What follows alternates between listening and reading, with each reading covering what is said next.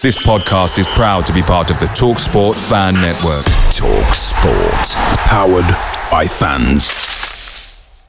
The TalkSport Fan Network is proudly supported by McDelivery, bringing you the food you love. McDelivery brings a top-tier lineup of food right to your door. No matter the result, you'll always be winning with McDelivery. Order now on the McDonald's app and you'll get rewards points delivered too. So that ordering today means some tasty rewards for tomorrow. Only via app at participating restaurants. 18 plus rewards registration required. Points only on menu items, delivery fee and terms apply. See mcdonalds.com. Hi, good evening. Welcome to a a special edition, I suppose, of that Millwall podcast. Uh, you know who we are. We are a, uh, a live interactive show, podcast, uh, annoyance on Twitter, etc., etc. We thought we'd have a go at doing a round table um, style show. I've got some questions for the guys. Um, to crack us off, and then probably we'll do probably 40 minutes or so, maybe a little bit longer, and then maybe on the last part we'll take some questions from you. You know the way we work. If your question's good enough and it comes in, then we'll probably put it straight to the panel.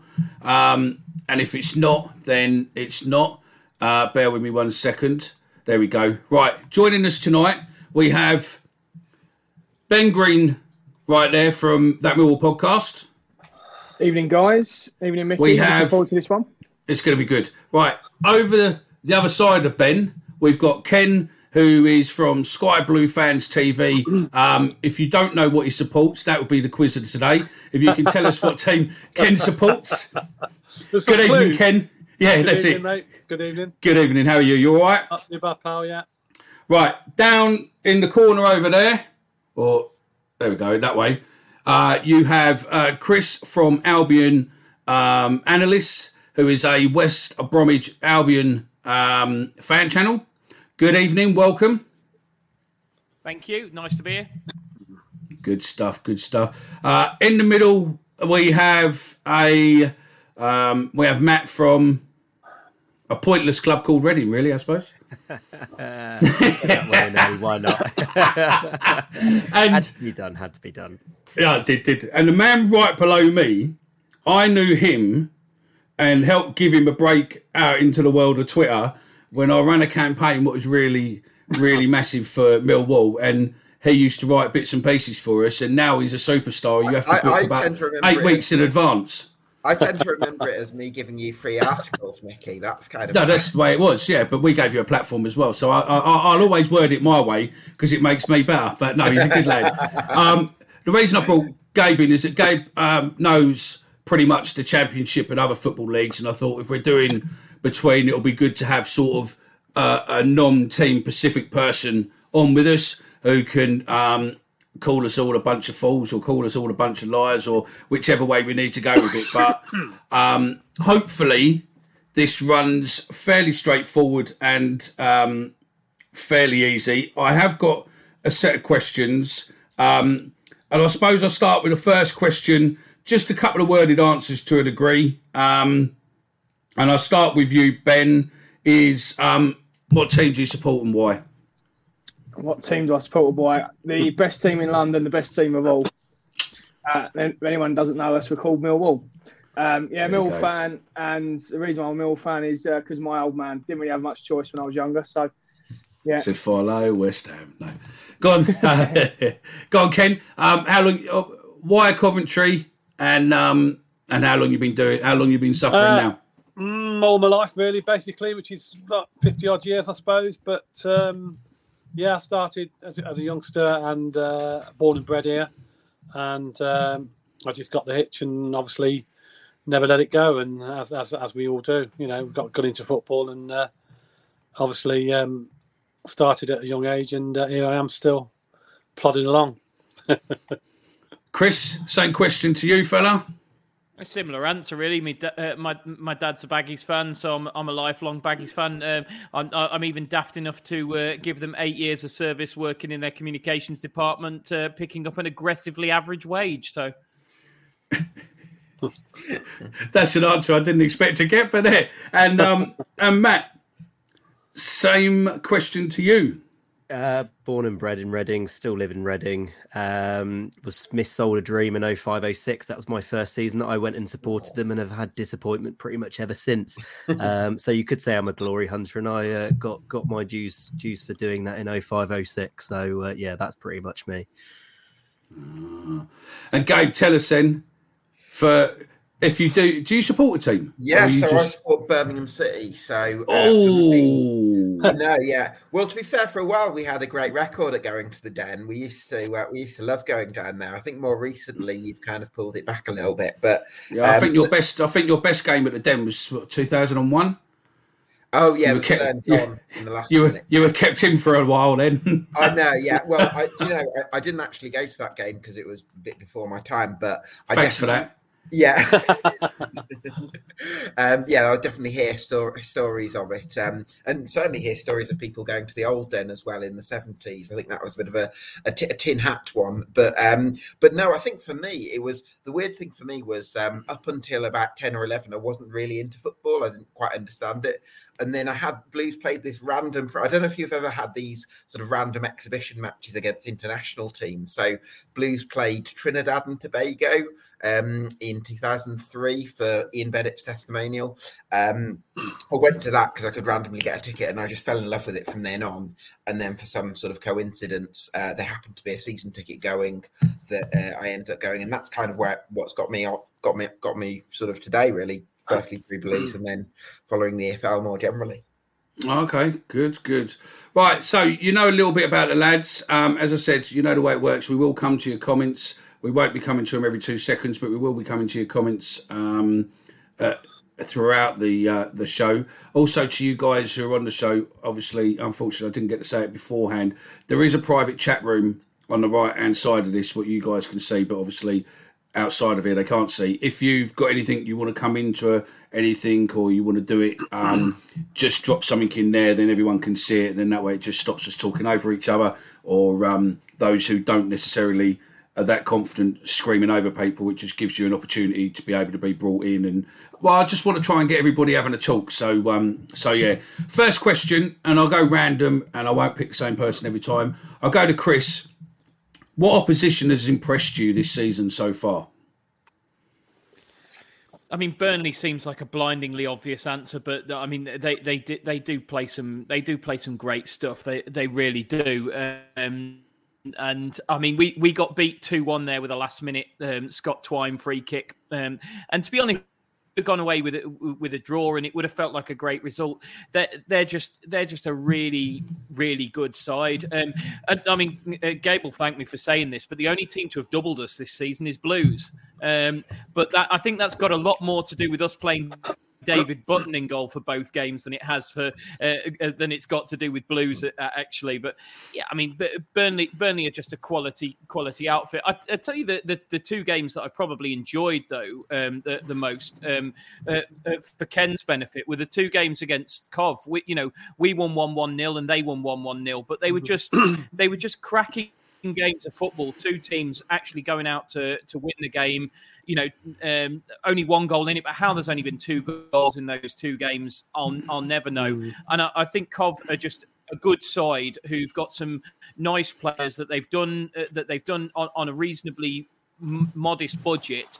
And uh, uh, you know, Burnley, it's it's all well and good having Premier League money behind you. You can go and spend a load on. Uh, and get on nice Premier League loans and 15 million on a striker in January. Fair play to Cov having it completely the other way and and picked up value.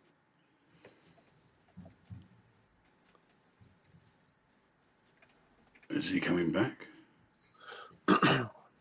I'm, I'm, I'm back. Sorry, I, I don't know how much of that you heard. we heard value, and then that was it. Or I did. Oh Yeah, yeah, value, just, just uh, yeah, uh, no, no, yeah, just uh, the, well. To be honest, you only missed two words off the end of that sentence. Then it was, it was just getting. Uh, I'm just impressed with Cov getting value in the market, like uh, season after season. No, that's it. And leads us straight on to you then, um, Ken. What's your um, two greatest oppositions games you've seen this season so Well, far? Yeah, I mean, we've been involved in quite a few good games, to be fair, um, this season. Uh, obviously. Burnley, Bur- Burnley, Burnley, um, Burnley obviously uh, running away with it, and uh, although we were lucky, we only lost one 0 at, at Burnley, and we lost a home one 0 as well. So there was only one goal in it. So, but to be fair, they did look a good side, and and you know they seem to be a class above everybody else. Obviously with their budget and the money they've got by uh, coming down from the Premier League. Um, but Sheffield United have impressed me. You know that, they've been okay when we when we played them. They were okay, uh, and Norwich were early on when we played them, but they seem to be a bit iffy now. Norwich, I don't know what's happened to them, but they certainly impressed us when they came and won at our place. So um, yeah, Sheffield United and Norwich are probably the two which you expect to be up there, really. But Norwich have probably uh, filtered away a little bit, haven't they? Yeah, no, I, I, yeah, they've sort of come off the ball to a degree. Mm. Um, what's your your two um, best teams then, um, Matt? Um, I'd probably to to stay away from the blindingly obvious one, as uh, as we said before, stay away from Burnley. But um, Borough, I mean, the football they play, I've really enjoyed watching them this year. Um, under Cat or certainly under Carrick anyway. Um, won't talk of the, the, the football before, I guess, but um, I mean, since Carrick's come in, the way the way they play, the aggressiveness in the fullbacks down either side, pressing up the pitch, creating overloads, it's just a joy to watch. Um, maybe left them a bit exposed in previous weeks, and maybe that's something that teams are going to start to exploit. But it's been they've probably been one of the funnest teams that that I've watched this year. Um, and certainly when they tonked us five five nil, albeit that wasn't hard under Paul Ince. Um, but um, but but yeah, that that was. They're, they're probably the best team. The one team probably surprised me, Preston. Um, we played them at the weekend at their place. Um, again, not hard to do it against us, but they dominated us for 90 minutes. How it was only 2 1 by the end and how we nearly somehow scraped a 1 1, I will not know because they pummeled us, pummeled us, pummeled us for the entire. Can, can we not game. say that, Matt, when we've got them this weekend? uh, well, it, it, something that goes in your favour was that it was against Paul Ince, so and like I will ca- I'll caveat it with that because um, it was probably against the worst manager in in in the history of the EFL, I'd say. Which is Um, we'll come on we'll come on to managers in a bit, I think. But um, but yeah, on there. I mean, Ben, who do you think our two best opponents have been this season? And obviously, if you're in the chat, um, there's obviously quite a few of you at Millwall, but those of you who aren't, just um, give us a reply and, and let us know who you think are your two um, best opponents were. Go on, Well, Ben. I think the two that have impressed me the most, and a team I'm actually going to back to get promoted or get in the top six next year, is Swansea. Um, I think they were one or two players away from being a really good side. Um, obviously, I came down to the game when we played them a few weeks back now, and we didn't touch the ball for about 75 minutes, and touched the ball twice in their in their penalty area, managed to score twice, two bad goals, but they just yeah, they just screamed to me that they were they just lacked a little bit of cutting edge, but really that for me they looked a good side, and so I think they're only one or two players away from a top six push, and the other team that I was most worried about going into this kind of end of season run was was Ken your your team Coventry. I've just been impressed every time I've seen them, whether it's been against us or on telly. Just always been impressed with with Coventry. Um, again, like like Chris said, think they've done wonders in the transfer market in the last couple of years, really. Um, and if they can keep hold of, of Gyökeres, which I know is a big if, um, I, I'd expect them to be in and around the playoffs again come the end of the season and next year. but yeah, Swansea and Coventry for me. Okay. Um, I'll come back to you in a sec, Ken, with a question what's been put on here with the panel. But one one to Gabe before you come in, um, and he takes that chance as uh, as written. Lads, if you launched a ball into the air, who would win the first header? Duncan Ferguson, Andy Booth, Peter Crouch, or Gabe Sutton? Um, he says he loves your stuff, but he never realised how tall you were. Yeah, I'm not going head to head with Duncan Ferguson. I don't think that would end too well for me. um, what teams have impressed He's a you this vegan now, season? mate. He's all right. He's a vegan now. he's, he's missed out on the protein, I suppose, hasn't he? So that might give me some advantage. Um, listen, uh, I think uh, the one I don't think anyone's mentioned Luton yet, and, and they've really Mm. impressed me because you know I think you look at Rob Edwards, he's come in there, he's taken that sort of fa- those foundations that Nathan Jones uh, laid, and he's taken it to a whole new level because now they've got all the best bits of what they did under Nathan Jones. And they're a more progressive side. They're really well organised, um, and still with you know uh, that brilliant sort of structure. They've got a new stadium on the horizon, but they'll be in the Premier League in the next three or four years. Uh, you know, we look at the progress that Brighton and Brentford have made. I think Luton aren't far off that. So, uh, yeah, really impressed with the Hatters and, and the job that Rob Edwards is doing. Okay, there's a question come on here for you, um, Ken, from one of our fans who says, uh, "Do you think Coventry would be pushing top two now if it wasn't for the crap start due to the pitch fiasco at the beginning of the season?" I think we we'd certainly be up in the top six, definitely. With because we had to play all them games away from home.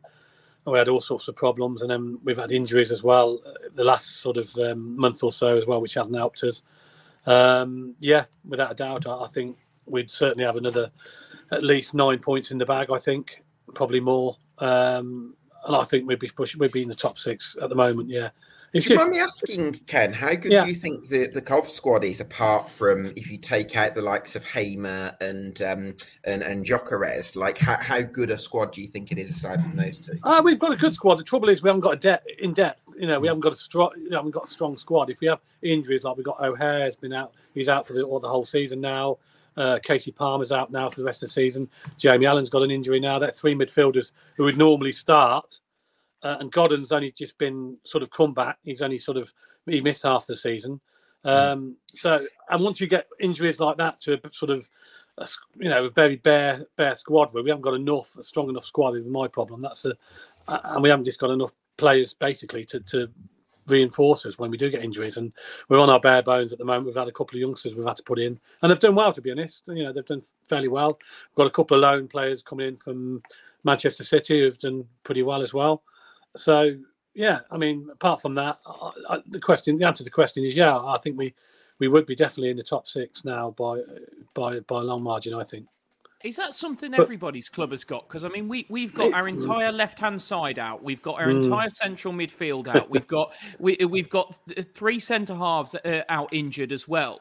Like yeah. I mean, it, our, our, injury list is crazy. Our, our injured players are probably a better team than our than our fit players at the mo- at this moment in time. Is it just this stupid season that mm. we've had with the with, with the World Cup in the middle that mm. that's killed everybody's squads? Mm. It feels like the same, same with us, Chris. I think every yeah. time we get a long term injury back, we get another one, we get another two. Yeah. We've yeah. constantly got a rotation of three or four players out that would be in and around the starting eleven, or certainly be in the squad. So, yeah, yeah I don't know the reason behind it, but yeah, certainly we've had, a, as I say, a rotating injury list. It seems like. Well, the schedule can't help, can it? I mean, no, you know, no. we, we condensed all the games at the start of the season into a little block. Then we had the World Cup, and now we've got now we've got to fit in a stupid amount of games after yeah. the World Cup. It it, it mm. can't help.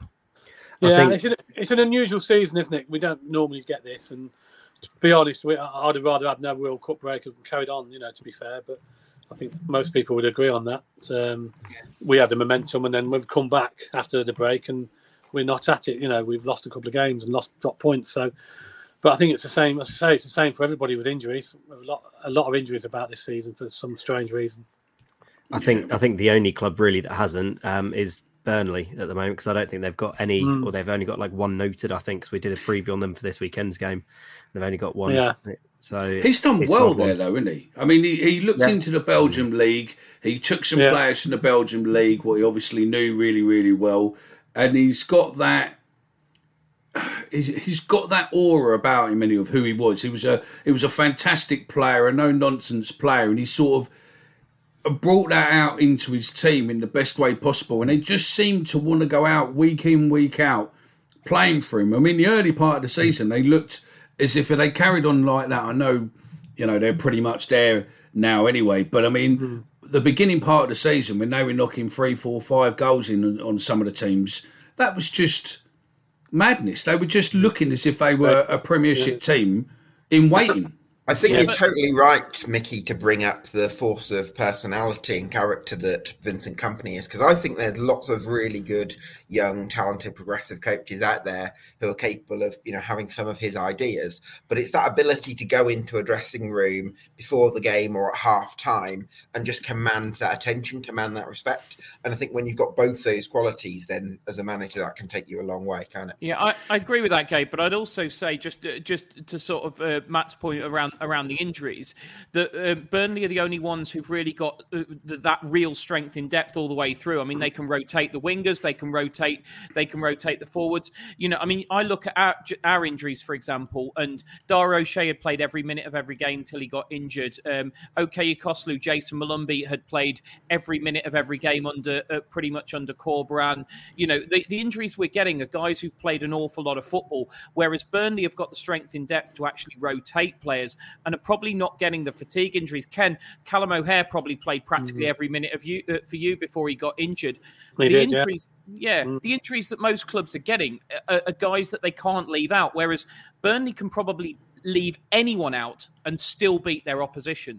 Mm-hmm. Well, yeah, I mean, Manuel Benson out at times, and he's yeah. been one of the best players in the championship. But when he's been out, they've not really missed him. So I totally get Chris's point. Yeah. Is that is that on the back of them coming down from the Prem, where obviously the Prem has a, a lot higher player ratio, or?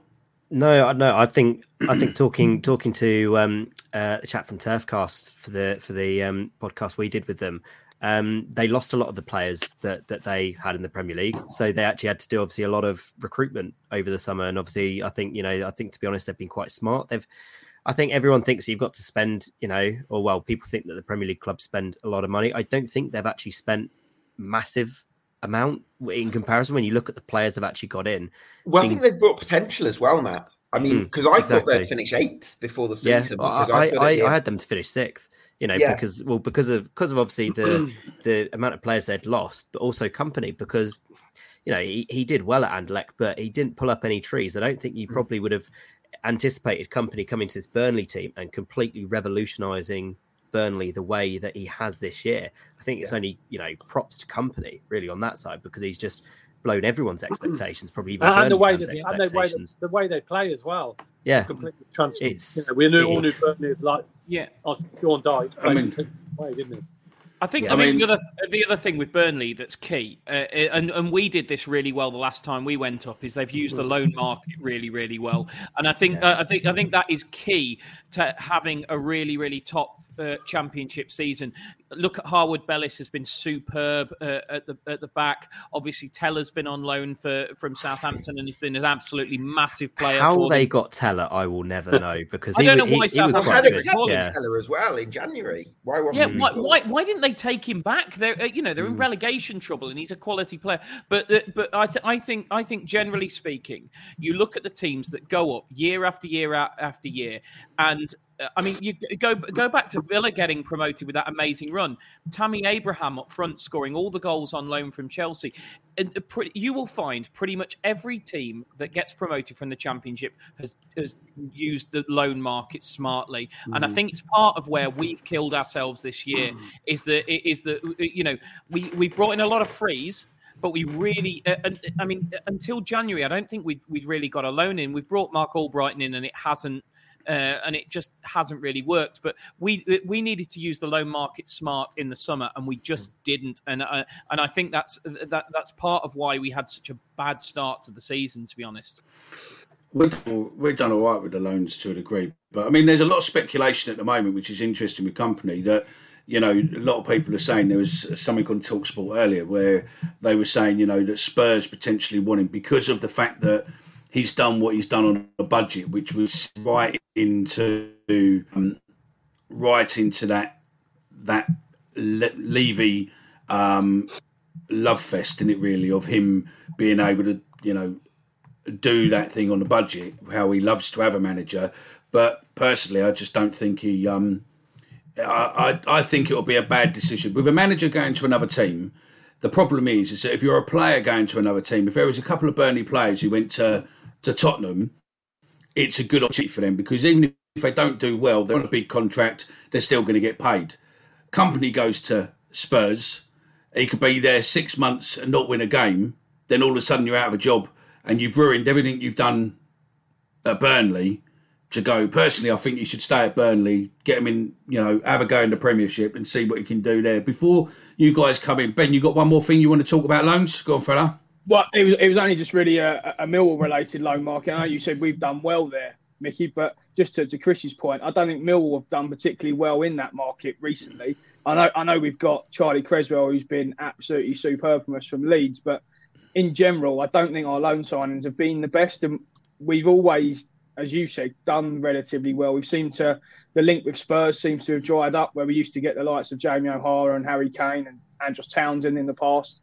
But generally, it's not a market that I don't think we've utilised very well. Um, and the players we have got seem to have been clubs cast off. But that's that's probably for another story, just a Millwall transfer policy Um, more than anything else. You think there's been um, sort of with Millwall, you seem to be a club that kind of takes to your own, and you think of players like Billy Mitchell that have come through, or stalwarts. You seem to love those sorts of players, but maybe for players that have kind of come from, I, I just can't Arsenal on loan, and you know club places Chelsea on loan. I just don't know if it's the sort of place for Yeah, those yeah, sorts of players. Gabe, I think I think you've hit the nail on the head there. I think certainly other clubs, certainly Premier League clubs. I think everyone you, you- talk about Sheffield United, Burnley, they've all got Man City loanees. Even Ken mm. mentioned their Man City loanees. Mm. Pep's not going to look at us and go, "Let's send a couple of good young players to, to Mill." They- No, no, it's just it's just not going to do it right. And I think that is that, that's a case in point. Just because of the style that we play, I don't think top Premier League sides want would probably want their youngsters to come to us.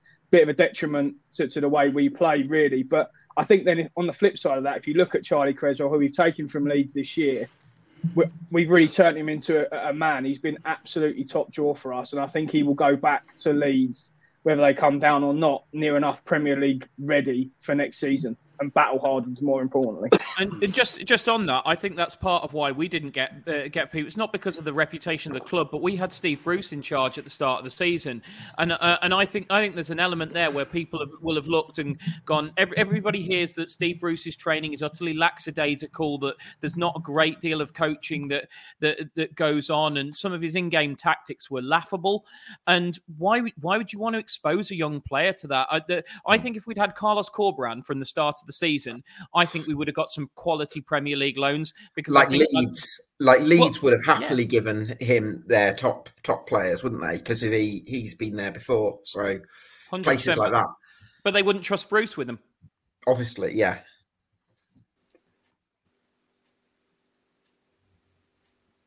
You're on mute, Mickey. I do it every show. Don't worry. Um, talking about yeah, yeah. talking about loanees and all that. Um, there seems to be more teams now looking internationally, um, rather than just you know we've obviously Vincent Kompany specialising in um, in the Belgium league and looked at taking in a few Belgium. We've got hold of a couple of players from outside of Europe, obviously Germany and and Holland, etc. I mean, do you think now that because the homegrown players to a degree are being snapped up at big money with Premiership teams, that now the Championship needs to look either at the lower end players for development or looking at half decent performing players in Europe who we'll be able to get a lot cheaper than um, a 21 year old playing at Arsenal who they probably want 4 million for, where we could probably get, like we got, a, a 19, 20 year old from Holland who on stats is um, much better than the um, boy at, I can't think of his name now. We've done an article on it from the boy at Man Antony. City, Antony, at Man City, Yeah, Man United.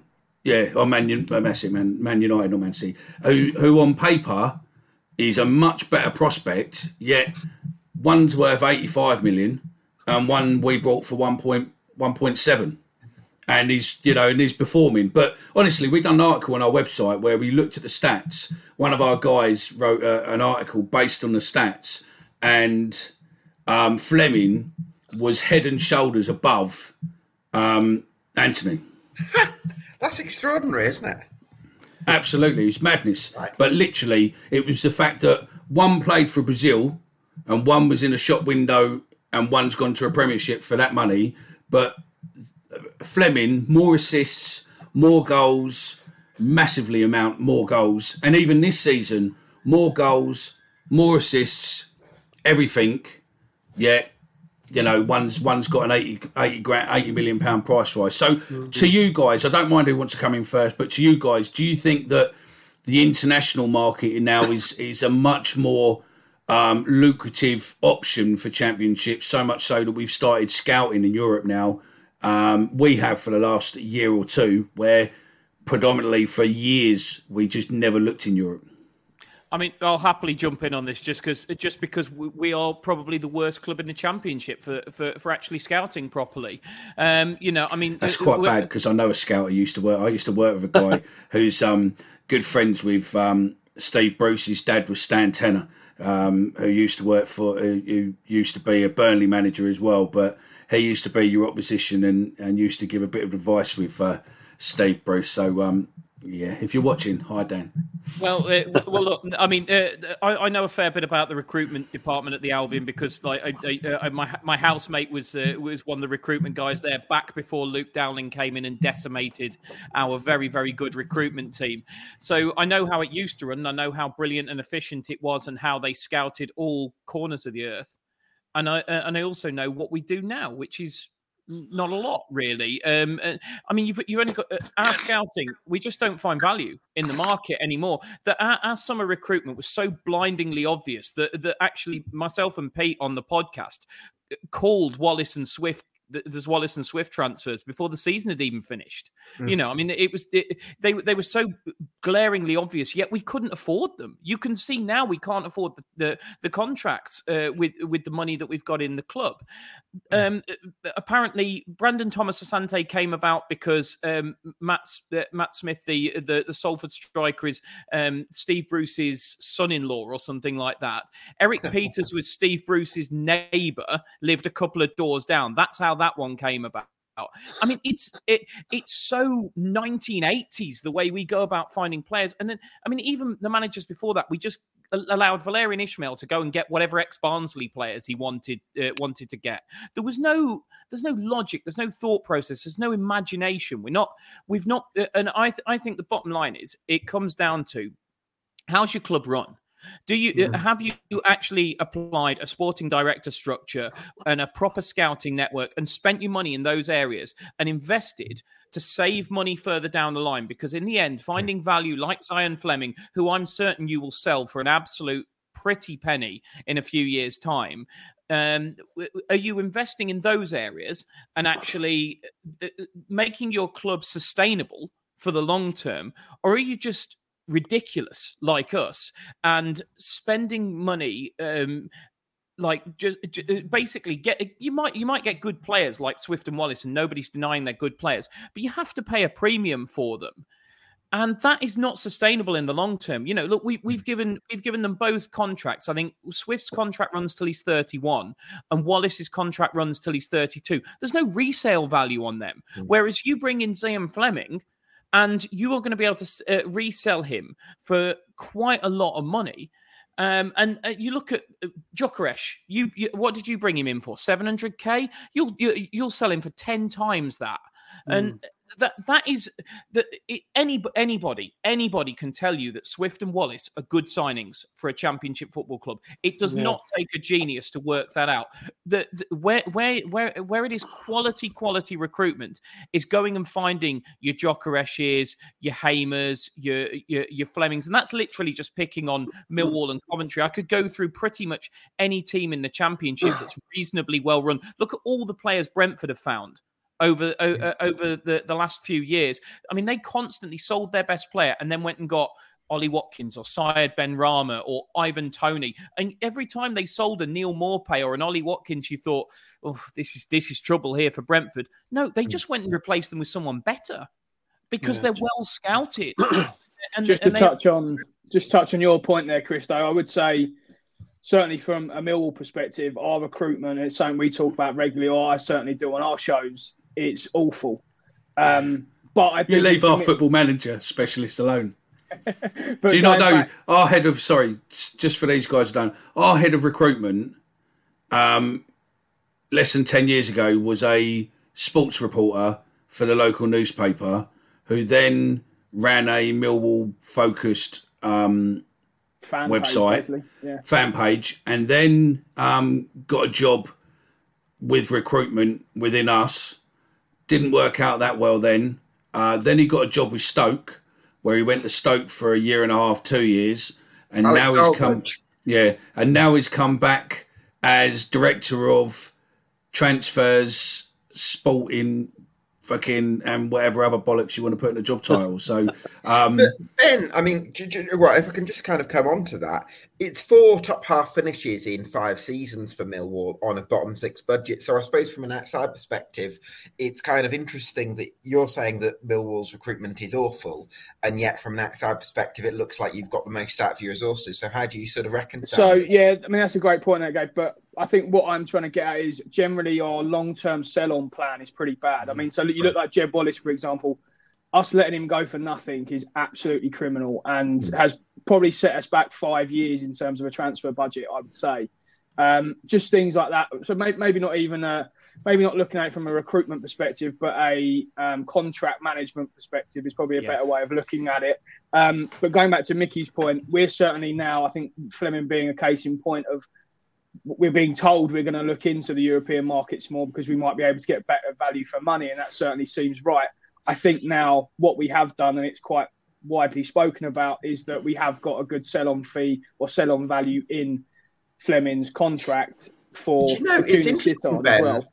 So it, it- it's interesting you say that because I remember watching an, an end of season interview Rowett did back in 2021 when he kind of hinted that he didn't he, he would look more domestically in terms of recruitment and he did, wouldn't necessarily want to bring in swathes of players. But I kind of feel like the ones that have worked out, so Voglsammer, and Flemming, they've both kind of bought into the Millwall ethos. And for Yeah. me, if you if you're Millwall Football Club, you've got the players who do that have got to do that because it's such a unique club with unique expectations and a unique culture. You know, if you Steve Morison, for example, he didn't do anything anywhere else. You know, other clubs hate him, and yet Millwall fans love him. And it's the same with you know, you, you But- can't be a Millwall legend if you're not hated anywhere else. And just Yeah, going to your Steve- point on the on the and Steve resources, Morison isn't a Millwall legend, by the way. But yeah, go on. What? He's not. Oh my We- god! We have a regular debate about who's a Okay, legend right. at a club, but we're, we'll, we'll say that for another time. But yeah, go back Okay. again onto your point with resources. Yeah, look, we overachieve every year, right? We shouldn't be where we are. So I think in transfer wise, we do okay for now or for that season. We seem to have quite a high turnover every year. We've got a lot of loan players again this year, so we're going to lose four or five. I think we've got eight out of contracts in the summer. So again, it's going to be another bit of a rebuild next year. So I think we do well every season to keep on the coattails of obviously that top six, considering our budget. If we can pick up another Flemming next year, great. I don't think we will, but hopefully we can and look into those foreign markets a little bit more. I mean, just- we were a bit just- lucky. Sorry, I was just going to say on that, Mickey, just to Gabe's point, I don't think it's about foreign or domestic in terms of transfer market. I don't think it matters. I think for most clubs, particularly in a post COVID era where most clubs in the championship are financially struggling, it's hmm. about is the worth of the player that you're signing once you get into the last two years of their contract or the last 18 months of their contract, is it going to be greater than what you paid for them? And I think that's the important thing. Going back to Brentford, because just because I think they're the best example of this, you've got they they've picked up Ivan Toney and Ollie Watkins from domestically, but then they've also picked up the likes of Saïd Benrahma, uh, you know, uh, from from abroad. So it's not really about foreign or domestic. It's about it's about can you get players for a price where uh, and also where they, where they will develop and become worth more because I, the, the the problem that most clubs are finding now is that they can't afford to make losses on signings. It's certainly the situation we're in. We've painted ourselves into a corner because we signed the likes of Karlan Grant and Grady Diangana for huge sums of money on big long term contracts, and they're not worth what we paid for them, which means we can't get rid of them either. It's, and it's been the I- exact I- same at Reading yeah, for, I- for, for, for years. And I mean, like like part, part of the problem actually is I think almost a lot of championship clubs have fallen into the almost the the situation around putting players on high wages on fear of actually then losing them on on obviously the hope of then getting to the Premier League. And mm. too many too, too- too many clubs have now seen their seen their wages inflate, inflate, inflate, inflate, and when they inflate so much, no one's. It doesn't matter if you then want to sell them. You know, we had it ye- years ago with the likes of McCleary, Gunter. You know that we, we we couldn't end up shipping them because like they're on 25, 30,000 pounds at Reading. You know, and then it doesn't actually matter how much you then want to shift them. You then can't shift them. And uh, Reading has been the prime example of that for, for the past 10 years. If you look at how many players we've actually sold for a for an actual value, it's pitifully low.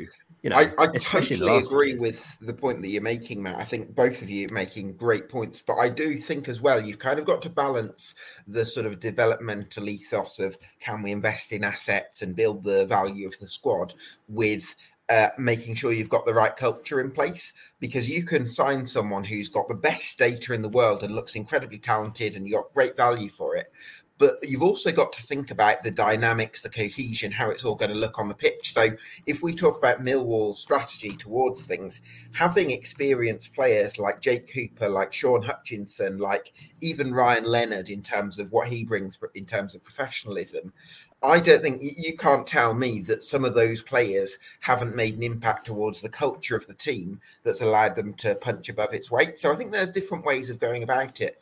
But I think whichever way, you've got to have a certain element, a certain core of three or four players who set the standards in the dressing room, who who pull a young player aside and say, "No, we don't do this. This isn't how we do things." I think you need Yeah. that that culture in place as well. I think that's really important. Yeah.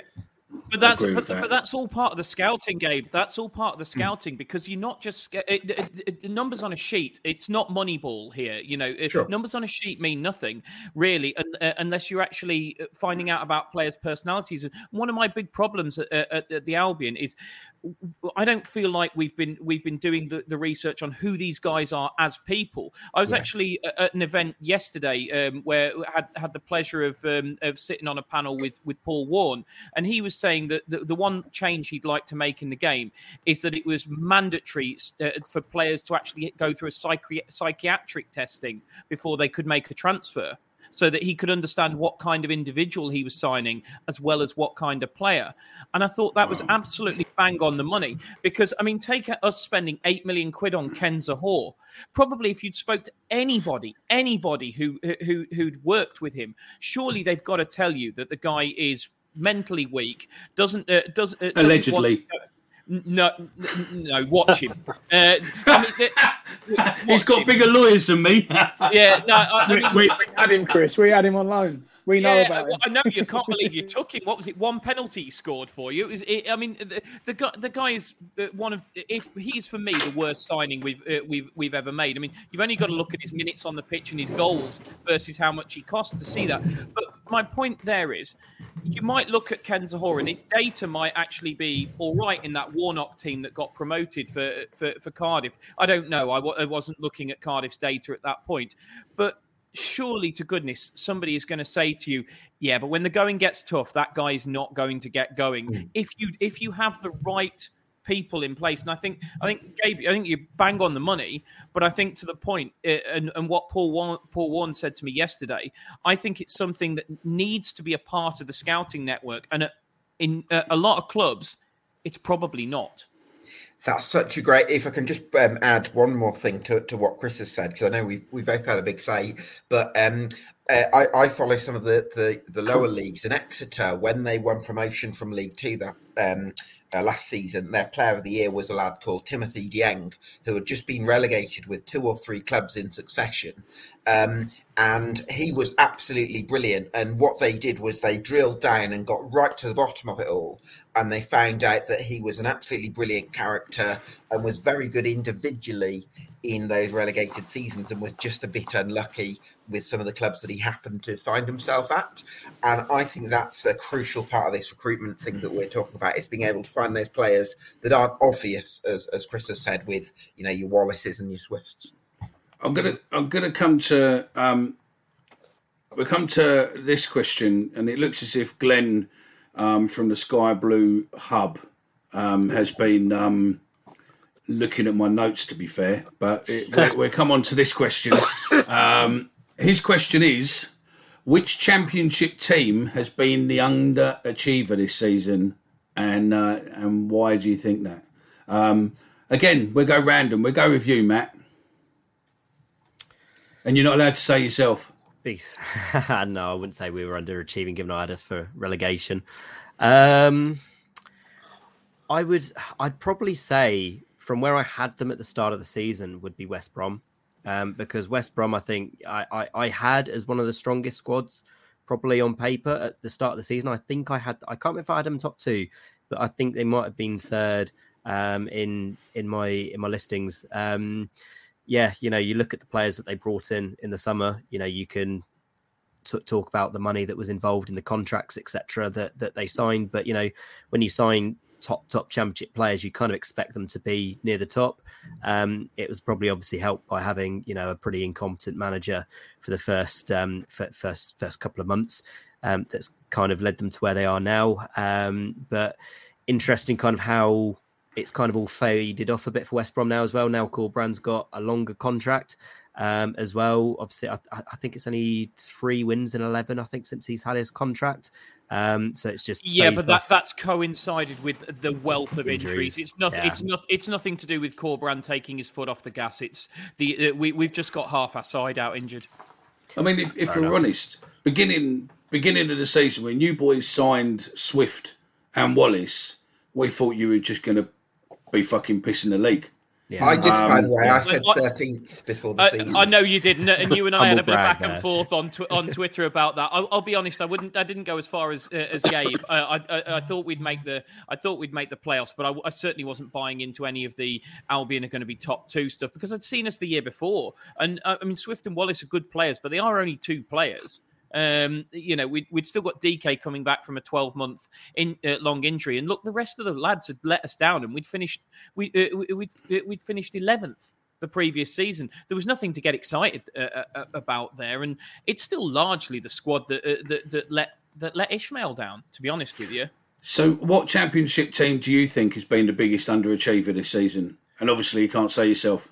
I was going to say, uh, uh, uh, I mean, I don't think, I don't, to be honest, I don't think we have un, uh, un, underachieved. Given that once we got rid of Steve Bruce, we've actually had automatic promotion form. Um, I think what we've done under Corberán is unbelievable. It, it's a toss up between two for me. Um, Stoke at the start of the season, I, I looked at a forward line of Tyrese Campbell, Brown, Delap, and Gayle, and I thought that is frightening. I thought surely I, am so sick to death of tipping Stoke for top six and then finishing mid-table, and uh, and I thought I'm not going to do it this year, and then I did, and then they and then and then, and then they've gone and finished. Uh, they've gone into mid-table yet again. But the Dwight Gayle hasn't been a goal scorer for quite a few seasons now, though. No, he hasn't he hasn't, but you just buy into the narrative of Dwight Gayle is 20 goals. I mean, look, I still rem- remember the guy as the guy who thumped in 23 for us. You know what I mean? He, he was frightening for us. On the right for front three, Chris. yeah, yeah, exactly. Uh, I'm, I'm, always I'm always going to have rose tinted glasses when it comes to Dwight Gayle anyway. So um, there was Stoke, but the other one for me is Watford. Um, and uh, I think the thing with Watford is, I mean, there's there's six teams, six teams in the Championship that have changed their manager three times this season season. I mean, first of all, that's criminal. Um, but the other, but the other thing with that is the other uh, five of those six are the bot are in the bottom six. The only one that's not is Watford, and I don't understand. I think their chickens have come home to roost, to be honest with you, with their approach to constantly changing managers uh, and chopping and changing. Because you look at what they've done, and Rob Edwards has gone on to do probably the the manager of the season job. Mm uh, at Luton. And they got rid of him after, I mean, what, what, was it, seven, eight games? It was something stupid, wasn't it? Do you know what, though, Chris? I almost think Rob Edwards being brilliant for Luton and being a contender for Manager of the Year, although I think Kompany will win it, it could be a bit of a kick up the backside for Watford. Because if Rob Edwards had uh, had left um, had left Watford and not done much, you almost feel like it kind of risks almost justifying how they've gone about things, how they've treated people and, and managers. Whereas the fact that Rob Edwards is massively outperforming Watford with his current club than them being their sort of bitter rivals. I almost think surely if anything's going to sort of shake the, the club into action, that's going to be it. Do you, do you think there is anything that would actually do that though, Gabe? Or do you think that they're just a bit of a basket case? Because I, I just think it's the I just think it's the latter. I, I, I, I don't I don't think I don't think whilst these owners are in charge of Watford, I don't think they're ever going to change their ways. I mean, look, it's they had they had to dispel rumours that, that they were going to sack Wilder last uh, uh, uh earlier in the, earlier in the week. You know, and, and whilst they're not, they're almost certainly not going to sack him this this season. I I would happily happily have a charity bet with anybody who wants it that Watford start the season with a different manager to Chris. Oh yeah, next, next season with a different. I did. Well, yeah, I mean they're talking about that foreign one and everyone's going, but yeah, that was that was the boys at Second Tier Podcast who started that rumor from the um Well, no, they Football believe Insider, footy, wasn't footy it? Insider, yeah. And if you're going to do that, then then you deserve everything you get. To be honest with you, but but not but nonetheless, uh, the point is, I I will guarantee, I, I will happily, like I say, have a charity bet with anyone who wants to go up against me on it. Uh, that I will say Watford won't start next season with Chris Wilder as their manager. Can I can I drop in a question here though as well? Because you talk about Watford being the under, underachievers of the season. When you when you look actually at the players that they kept last year as well, it's, you could probably make a very strong case for that. Part of it is due to the players that they kept from the Premier League. Do you think they keep the Ismaïla Sarrs, the João Pedros, and that to next season? Because obviously, Pedro you know, goes. Yeah, Pedro goes. he- The, the problem with the problem with Sarr a little bit is who's going. I don't know how long he's got left on his contract, and that's always the big thing. But it Mm. seems like the money they've asked for him has been pretty big i- in in the past. And About I mean, it 30 scared million, wasn't it, I yeah, think, it scared summer? Liverpool off at one point, didn't it? Apparently, so I, it, it's it, I, I don't know. It, it's it's always it's always difficult. It, it just it just depends what what kind of contracts they've got. The other, I mean, look, it's it's like the whole thing with um, uh, it- it's it's like it's like the whole thing with with Will Zaha as well at Crystal Palace. Why hasn't Zaha moved on from Crystal Palace in in in the years where he's been brilliant there? It's because he's Palace's best paid player by a country mile, and whilst a bigger club might come in for him, they're not going to make him their best best paid player because he's not. So he's better off being the best paid player at a smaller club than he is being a, a middle of the squad player at a larger club. And I suppose that comes in for uh, Sarr. Can he get a club who can actually pay him the wage that he wants and and also will give him the first team football that he's probably going to want as well? It's it's it can be challenging, it, especially especially when you reach reach a certain age as a player. That's fair enough. You're on mute again, Mickey. I know, I do it every show, and it's even worse. It's even worse when it's live because I can't edit the fucking thing out. So, even though we don't edit, but sometimes I might just edit the bits of the guys going, "Mickey, you dickhead, you're on mute." So um, yeah. normally, normally I try and edit those out. I'm giving away all the that as a secrets. jingle now. for the next show. Yeah, yeah, yeah. No, I'll just do it. I'll just do a show of me just going, and they, and someone else just going, "Dickhead, you're a mute," and that's it. Do you know what I mean? Ben Ben will no doubt do that, but yeah. Um, Ken, and then I'll come to you, Ben. Um, who do you think the underachievers are? Uh, the two W's for me, Watford and West Brom. Um, without a shadow of a doubt, I thought West Brom would be above us and up there simply because the players they've got uh, and the money they've probably got more than money budget wise coming down from the Premiership.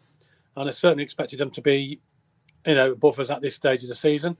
Obviously, they've had injuries as well, like everybody else has, and issues and stuff like that. Uh, and the other one was Watford, uh, who are a crazy club, really.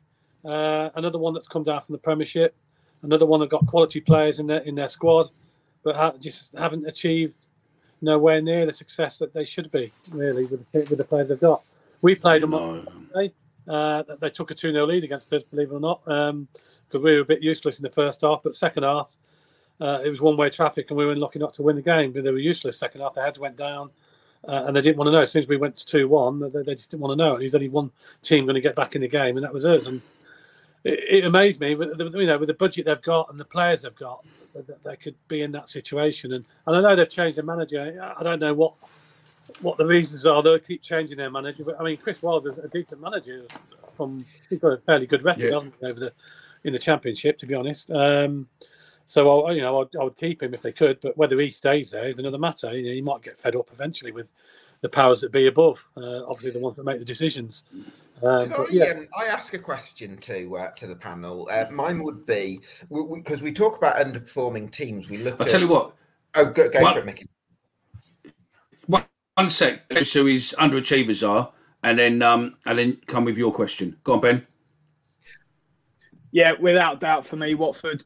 Quickly before we go into that, um, Middlesbrough beating Norwich 1 0, which is a massive result for us, Ken, and maybe you, Chris. yes.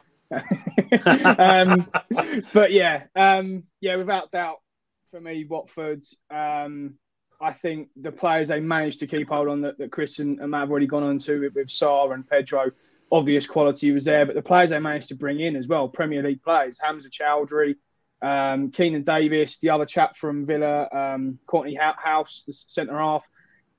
I, mean, yeah, without doubt for me, Watford. I just thought they would be I thought they'd win the league. I, I thought they would be the typical yo-yo that they always do. Mm. Um, and yeah, like you, I th- um, sorry, Ken, I think you just said it. Uh, Um, Chris Wilde, I think, is a top manager. Um, I think they really need to stick with him and just give him some time. And going back to Chris's point, they are just a horrendously bad run club. They're awful. They need some sort of longevity. Yeah. Give Chris Wilder some time, and he will sort them out with that budget and that squad. He just will do because he's a good manager. So yeah, without doubt, Watford. Interesting. Go on, then, Gabe. Ask your question, fella. Well, I'm just curious to, to hear what the panel think about. Given uh, West Brom, I think it's very possible that West Brom, uh, Watford, and Norwich have all got their various challenges for next season. It's possible that all three aren't going to be in the top six because Watford, uh, Norwich are going to have to have a massive rebuild. West Brom need to get their recruitment in order. Um, Watford are a bit of a basket case, as, as Chris has mentioned. And those are the three clubs that have been previously been the ones that have been yo-yoing between the Championship and the Premier League. So I'm kind of wondering, do we think that the Championship's going to be quite open next season? Um, and clubs like Ken's, Coventry, you know, could they have a bit of optimism that that could be their year next season if they stand down in this one? Well, just Well- just on just on us, just to just to give the. uh, I mean, I'll leave, then I'll leave everybody else to talk about the other ones that you've mentioned. But just to sort of um, just to give the background on us, we if we don't go up this season, which is looking extremely likely that we won't, um, we're going to be nowhere near next year. And uh, by the way, Mickey, you don't need to throw any allegedlys in this because this is all in the published accounts, um, but uh, that, that were released last week. I mean, we've taken out a twenty million pound loan from MSD Holdings, um, which uh, which the repayments are going to kick in. I think uh, in twenty uh, in twenty twenty four. We you know we simply haven't got the money to pay for them because the, it was it was uh, Ron Gourlay said that the reason that we've took the loan is to pay for the day to day running of the football club, basically to cover the contracts that we've already that, that we've already signed up for. Um, Kieran Maguire has uh, has allegedly found that um, that that the owner has taken out. Um, two million in loans and then loaned it back to the club at a higher interest rate um, than than it was taken. He's uh, it's in it's in the accounts that he has taken a five million pound loan that he has been promising to pay back since um, for about the last 12 months that's all in the published accounts we are beyond skint and it is in it is in the chief executive's notes that um, for us to continue to be a going concern. This is pretty much word for word what Ron Gourlay put in the in the in the chief executive's notes. For us to continue to be a going concern next season we need we are relying on player trading this summer. So to to cut through cut through the the bull on that the long and short of it is we have got to sell our most valuable assets this summer to continue functioning. So Wallace, Yokuşlu, Well, well, Wallace is a difficult one because of his age. He's going to be a hard one to sell. But DK, Dara O'Shea, um, will will because he's young, will Yeah. probably go. Swift, if we can find find find a buyer, you know the, these uh, um, uh, possibly even Brandon Thomas Asante, another good young player. Um, we, we're basically going to we're not going to lose the guys that we'd like to get rid of, which is your your Karlan Grants. You know, no disrespect to them, but just purely on their age. Kyle Bartley, Matt Phillips. You know, people uh, older campaigners who uh, who we would probably prefer to sell. We're going to lose the younger guys who were the future of the football club. Maybe even Josh Griffiths. You know, hmm. England under 21 goalkeeper. With, these are the kind of players we're going to lose in the summer. If we don't go up this year, I'm telling you right now, we are we're a better bet for relegation than we hmm. are for promotion. have, It I'd is- probably agree with that, to be honest, right now. And I think I think one of the thing is though, if you if you're getting to a point where you're needing to obviously sell a lot of players, um, and you look at some of the players that have been brought in and kind of I guess some of the what Reading fans would call Ron Gourlay contracts that certain players have been have been put on. Um, you know, you, you, you, your Swifts. I mean, if he was on the reported wages that was out there when when he obviously signed from Reading. No one's going to be able to buy him because no one's going to pay, his wages, and And it's going to be another. Reading situation. And to be honest, Ron Gourlay was only at Reading for 18 months. 18 months following our following our um, playoff um, loss to Huddersfield, he was there for. He left in the November, I think it was following, and he did that much damage to Mm. to Reading FC's infrastructure because you look at all the players that he put on contracts at at Reading. Ironically, one of them being Swift. Um, Paul McShane, Garath McCleary, Chris Gunter. The list that, that there was about four or five. John O'Shea. Like there, there was five. Actually, David Meyler brought in. Christ, God alive. Um, all these players as well that, that were on long contracts. Some of them we did actually pay off and just cut cut our losses there. But it, it's it's yeah, you know, like I think, and that's sorry, that's the other thing about Reading. Like Eamonn Dolan did some incredible work with the academy, oh, and it feels yeah. like a lot of that's gone to tatters because there's players yeah. like Rob Dickie and Dom Hyam and who've just cut resurged. And, yeah. um, and well, I think I think a lot of it, a lot of um, just a quick one on on on the thing with um, Eamonn Dolan and the academy. A lot of it is actually just like I think a, a, a number of the players, to be fair, have been good players but Reading have never been in the position to actually integrate them into the first team. There's always been someone ever so slightly better at that time, which it's it's it's that it's that old adage because you look at when we sold Rob Dickie, I think he was 21, 22 and only had one appearance. Um, for, for our first team, how long do you keep him? Jack Stacey was very much the same. How yeah. much longer do you keep him? And it's and you're always going to get certain youngsters that that leave your academy, leave your club, and then will flourish elsewhere. Luke Southwood could potentially be another one, to be fair, because he's yeah. gone to Cheltenham this year. Been really absolutely well. fantastic for him. But you look at him last year, and it, he got his chance last year in the championship, and quite frankly, it was a car crash.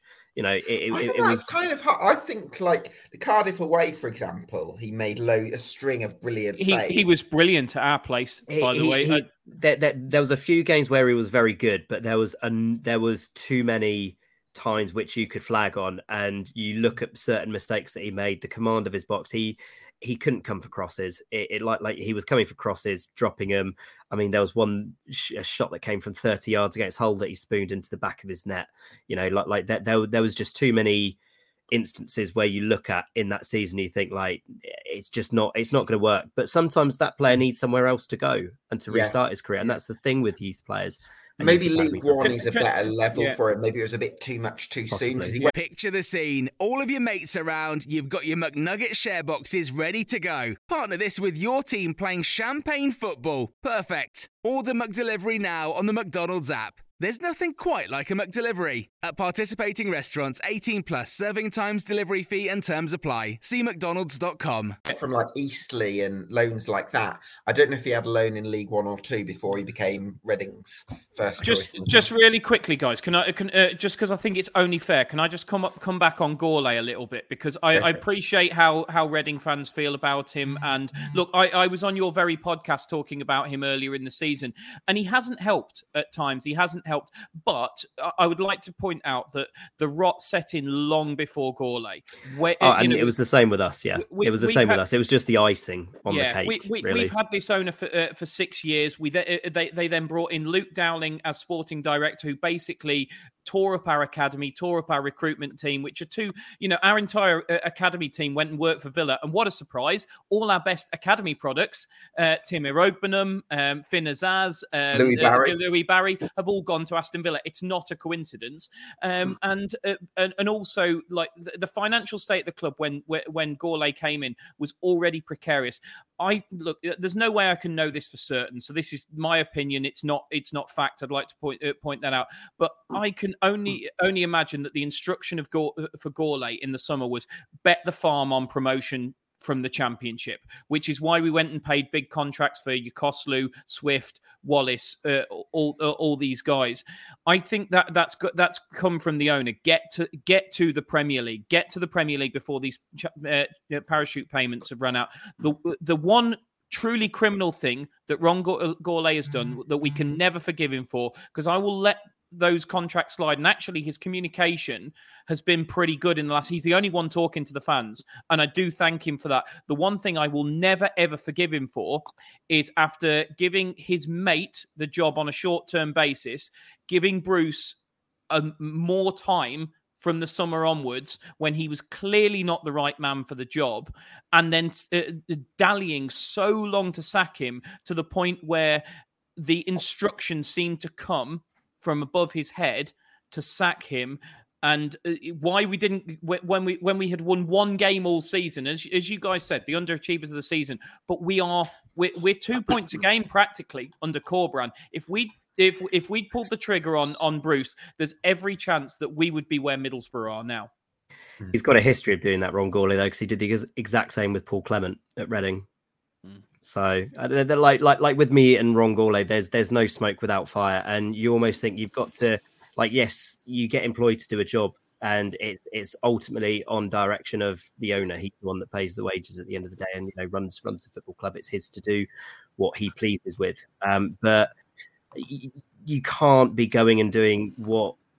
Well, I, I I just can't see how someone like Ron Gourlay can think that doing what they what you guys did in the summer was a was a good strategy. You know, going for for for, for, for the wages that that you guys did because you've now just dug the hole and dug almost. It, it's not a it's not a good strategy. But if you but if you want promotion immediately, we had no scouting Mm. network to go and find Zian Flemmings and people like Oh, that. We had no scouting fair network point. to find them. So you have to go for the blindingly obvious ones. And unfortunately, the blindingly obvious ones because everyone wants them. Because we blew Burnley out the water for Wallace.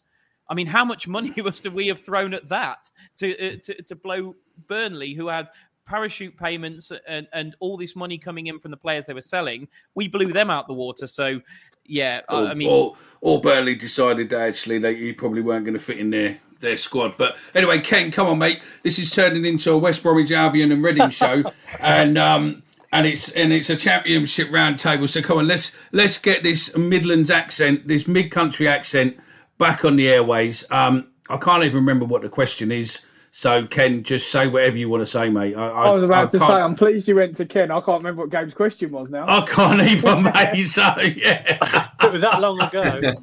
Uh, I'm used to this. Um, no, I just thought how open's the championship going to be next season if Well, West Brom are in the problems they've got? Yeah, Um, listen. Uh, we, we all know, we all know, sitting here, anybody can beat anybody in this league on the day. It- it's- Yeah, yeah. if We've seen the results. Look at Huddersfield now. Who'd have thought you'd have put your money on Huddersfield going down, wouldn't you? Yeah. Look at them, and, and, and he and he pulled them out. You know, he pulled them out of it. Uh, so you just need a bit. It's all confidence as well. It's down to confidence. I'm sure it is. Uh, and if you've got the right manager at the helm to do the job, I think you like that Warnock's coming in and doing a brilliant job. But they're the same players, basically. Same players. Yeah, he hasn't really changed the players. But it's I think it's about as we we we touched on it earlier. It's about that manager, that experience, that that something about them that you know with Warner. I mean, a few of us on our show have said you know we'd love to have Warner at the Den because he he's good, but he he played a blinder when he played us for Yeah. the three four days before he played us. I love Millwall. Millwall were blinding. right up, they? Their fans, their fans are great. They do this, do that, and then we had, we literally had three or four days of every local paper he did, he'd done a story with, and every national and all of this he'd done stories, and they were all leaking out. And then come the day, he just fucking wrapped our player up so that he couldn't Flemming couldn't do anything. And then afterwards he went, yeah, I've just seen that no one was wrapping him up, so I told I told our big lad, just don't let him out your sight. And because we tied him up, he gave us access, and that's it. We went on and done it, and he and he tied us right up. But that is what he's all about. Not not to steal Ken's limelight, but just on Huddersfield as well. Not only has Warnock done a fantastic job, you look at their last five games. Drew one 0 with Norwich, beat us, beat um, Middlesbrough, yeah. And then drew two 0 with Blackburn. All teams in the top half of the table. So it's not like he's done it against the teams around Yeah. him. He's done it with all teams fighting at the top of the league. So it's an even more impressive job. But yeah, back to you, Ken. Ken, can I just ask you a question? Because we're talking about managers here. Do you Yeah, worry on. about do you worry about somebody coming sniffing for yours? Because I find it weird that when when jobs come, I'm sure you love the fact that Robins is never never seems to be Hmm. anywhere near the links. But I find it bizarre because if you look if you look at managers over over the last ten years through the EFL and ask, you know, who's done the best job, Mark Robins has got has got to be there or thereabouts. he's done a fantastic job. You know, he's been he's been brilliant. You know, on, on the budget, he's and, and all the things, all the, all the other spanners that have been thrown in the works. You know, along the way, with with the, the ground fiasco and the, the owners and and all sorts of stuff. You know, he's done a fantastic job. And I, but I think with Robins, he, he's very he's very loyal now. He did leave. He, if you remember, this is the second time he's been here. He left us originally to go to Huddersfield, uh, and then he came back. Um, so, and I think he learned his lesson. You know that the grass is always greener on the other side. I was surprised when he come back. To be honest, I didn't think they'd, they'd have him back. But we, you know, it's fair play. He's come back and he's and, he, and he's done a fantastic job. You know, and I don't think he will leave very easily. Uh, I think he, he wants to achieve uh, the ultimate with us. I think he, he wants us to get us back in the Premier League as quick as possible. Whether that's going to be this season in the playoffs, whether it's going to be next season or, the season after that, but you know, I think that's his aim. Um, I am surprised uh, none of the big boys have come in for him. To be honest, yes, I am surprised about that. I don't think he'd leave for another championship club. I think if he's going to leave, I think it'd be at the team in the Premier League. Um, just just to add to, to your point there, though, Ken, I think there's a couple of things here which are firstly, I mean, I don't want to for a moment to underplay how amazing a job Mark Robins has done at Coventry mm. because he's a club legend, you know, where's the statue going to go and all the rest of it. Um, but when he's not managed Coventry, uh, if you look at his other stints as a manager at Huddersfield, at Barnsley, mm. at Scunthorpe, it's a, yeah, not not great. Not um, great, right? Yeah. And on the other side of that, I think that if you're a manager that doesn't have this illustrious managerial pedigree, yeah. and you're, you know, in your, I think is he in his fifties now, late fifties, yeah. Um, I don't necessarily know that there is that appeal for him to get Premier League jobs. So for me, I see him staying at Coventry for another, um, you know, five, six, seven years, just because I don't see him there necessarily being a huge sort of um, lucrative appeal to, to Mark Robins in the market elsewhere. As incredible a manager he is for for your lot, and I'm sure that suits you down to the ground as well. Yeah, I think I think certain managers suit certain clubs, don't they? Sometimes if mm. face fits and the surroundings fit and, and the people he works with are good. He's brought a great backroom staff in who are fantastic, um, you know, and he's got a great bunch of players and he loves the club. And, and I do think his face fits, and I don't think he'll. I don't think he'll leave anytime soon. To be honest, um, it'd take a very, very big offering for, for you know for him to to move. And I, I, certainly don't think he'll he'll move to another championship club, and it'd, it'd have to be a, a, major, major offer. And I'd be very surprised if he did move now to be honest. I think he's he's with us for the long term. Hopefully, fingers crossed. We touched Just... on it before, didn't we? Like how dangerous it can be when you look at Nathan Jones, thinking mm. that the grass is yes. greener. Mm. Yeah. No, exactly. Be, before we um, carry on, those of you, I did say probably be about forty minutes or so. We've gone over an hour. Um, I'm thinking we could go on maybe for another 20 minutes or so. Just take me about, go up for an hour and a half. But look, we, we, can go on as we can go on as long as you guys are around to do it. If you can't do it, then just drop in the chat that you need We're to shoot. Still just come out. I reckon. Yeah, no, we're not going to be here that long, Gab. But listen, there's loads of comments what we need to get through. There's some great questions coming in, and I'd like to hit some of these comments, but I do understand that it is Friday night and you guys might be busy. So if you do need to chip off, we haven't got live. Just mate. let me go. All right, okay, well that's that's fine. Mickey, I mean, Mickey, can I just finish on Gabe's question because I didn't get. Of course, chance. you can. The openness of the championship, I think, even next year it's going to be bigger because I think the three clubs that are going to come down, I think the three in the bottom three of the Premier League now, I think they're all going to be in trouble next year because I think Forest are going to have to have a clear out. I think Leicester are going to have to have a clear out, and I just I don't know with Southampton. It's a big question mark. So I think even more so next year, I don't think you're going to have a Burnley in the league or Sheffield United or even a Borough if they go up. Um, so I think it's going to be really, really open next year. I also, I also think, I mean, Gabe will know this thing, but I think there's, is there four clubs what potentially could have gone administration so far this season in the in the championship, um, or, or, there was you know speculations with point deduction. I mean, Reading got it for something else. Um, Wigan got points deduction as well, and there's a couple of others what are looking at point deductions and everything else. I think money within football now is so tight, um, and so many clubs over so many years have just spunk money for the sake of trying to get to the promised land, and it doesn't turn up, and then all of a sudden you you hit the premier you you you get relegated from the premiership you lose half your players potentially because none of them want to take the pay cut. So they all try and desperately stay in the prem.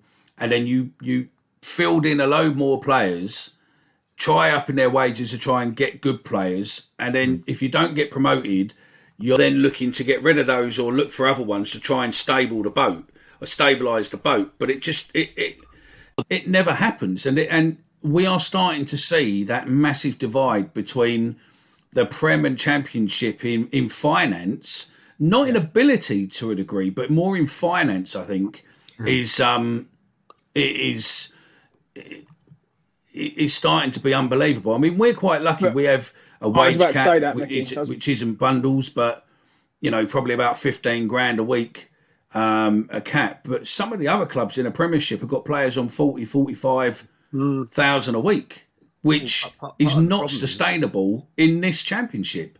Do you I know know we're Not- looking at, not- not to you know, this, uh, I mean, I know I've got a question up there at the bottom, what we'll come to in a sec, but I think we know why the championship or the EFL, etc., are looking at tying up their own monetary for TV rights and everything else because there's more money if they can do it themselves.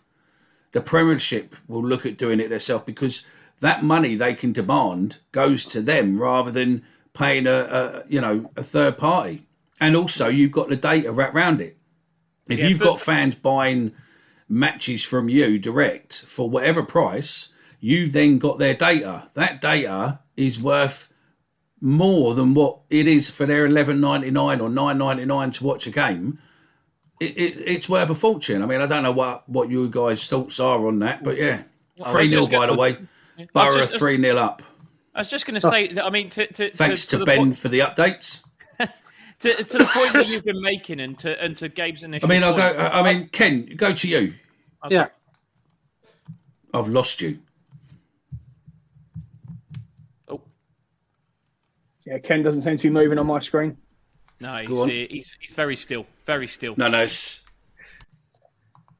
Go on, Chris. I I lost was you in just- sound uh, then, yeah, but go, yeah, on. Sorry, I was, I was just going. to I was just going to say to the initial point, uh, and saying it very, very quickly. I think the clubs that are run sustainably and actually have patience and build something over a period of time, like your Lutons, are actually going to flourish in the championship in the coming years over your short-termism spend a lot of money throw it at it try and get into the premier league as fast as you can clubs like we've been I think I, I think you're going to see your Lutons flourish over your over your West Brom types in in, in the coming years. That's that's that's my personal opinion. I think just just just to jump in quickly as well. Um, like I think you've got you've got the new wage cap coming in the EFL in the coming seasons as well. With uh, I think it's ninety percent of your spend, then eighty, then seventy percent in a few years' time, isn't it? I think. Hmm. Um, so you've got that coming in, but like when when when you look at that, it's going to have to change the Premier League's or the Premier League clubs coming down philosophy quite a lot because a lot of them are able now actually to keep their players because they're getting a sixty million pound cash injection on the first dropped on the first season they dropped down from the Premier League, which is quite frankly ludicrous when you think about it. You know, like West Brom, when you look at West Brom's losses this year, when that's taken into account, that's including their I think it's thirty eight million pound parachute payment they got for year two. You know, and w- w- when you look at the the bumps of money these clubs are getting from the Premier League, because again, it's not the EFL that restricts that. The Premier League will say, "Oh, we give uh, like hun- 1.5 billion pounds or something to the to the football league every season." That's because that's they take into account the Premier League or the Premier League parachute payment money that they Yeah. they put into that. And what happens to it if those Premier League clubs go back up? It goes back to the Premier League and doesn't hit the EFL. But so it's the- it's a massive, massive problem. The prime example you've got to look at is uh, say Ipswich comes up and Southampton comes down. On the first day, on, on August the 6th, August the 4th next season, Southampton would already have 60 million in their bank account ready to buy players. Yeah. Ipswich will have probably barely a million pound for winning League One. It's sickening. It's it's it's it's it's, it's a massive, massive problem. But uh, but of course that's governed by the by the Premier League. 'cause it's the Premier League that sets the structure. It's the Premier League. Of course, you'll say that the EFL have to accept it, but the EFL probably rather accept that than try and Let's- push back. But you, you, something's got to be done on it because But it's it's, it's, an un, it's an unfair advantage, isn't it? For the, Yeah. the teams coming down. But the biggest, the sorry, Kent to Kane there. The biggest problem is that we've had allegedly fucking idiots running the FA for hmm. so many years, and the people who run the Premiership are very clever, very smart people who repositioned themselves all those years ago into a standalone Premiership rather than the Barclays League or Barclays Premier League. And and then it become out of the league and it become the Premiership, a standalone business where they could do all their own bartering, all their own things, all their own licensing and products and everything else away from the FA and went, you can just have that. When actually you've now got the Premier League who runs the top half. You've then got the EFL what runs what the, the next three leagues.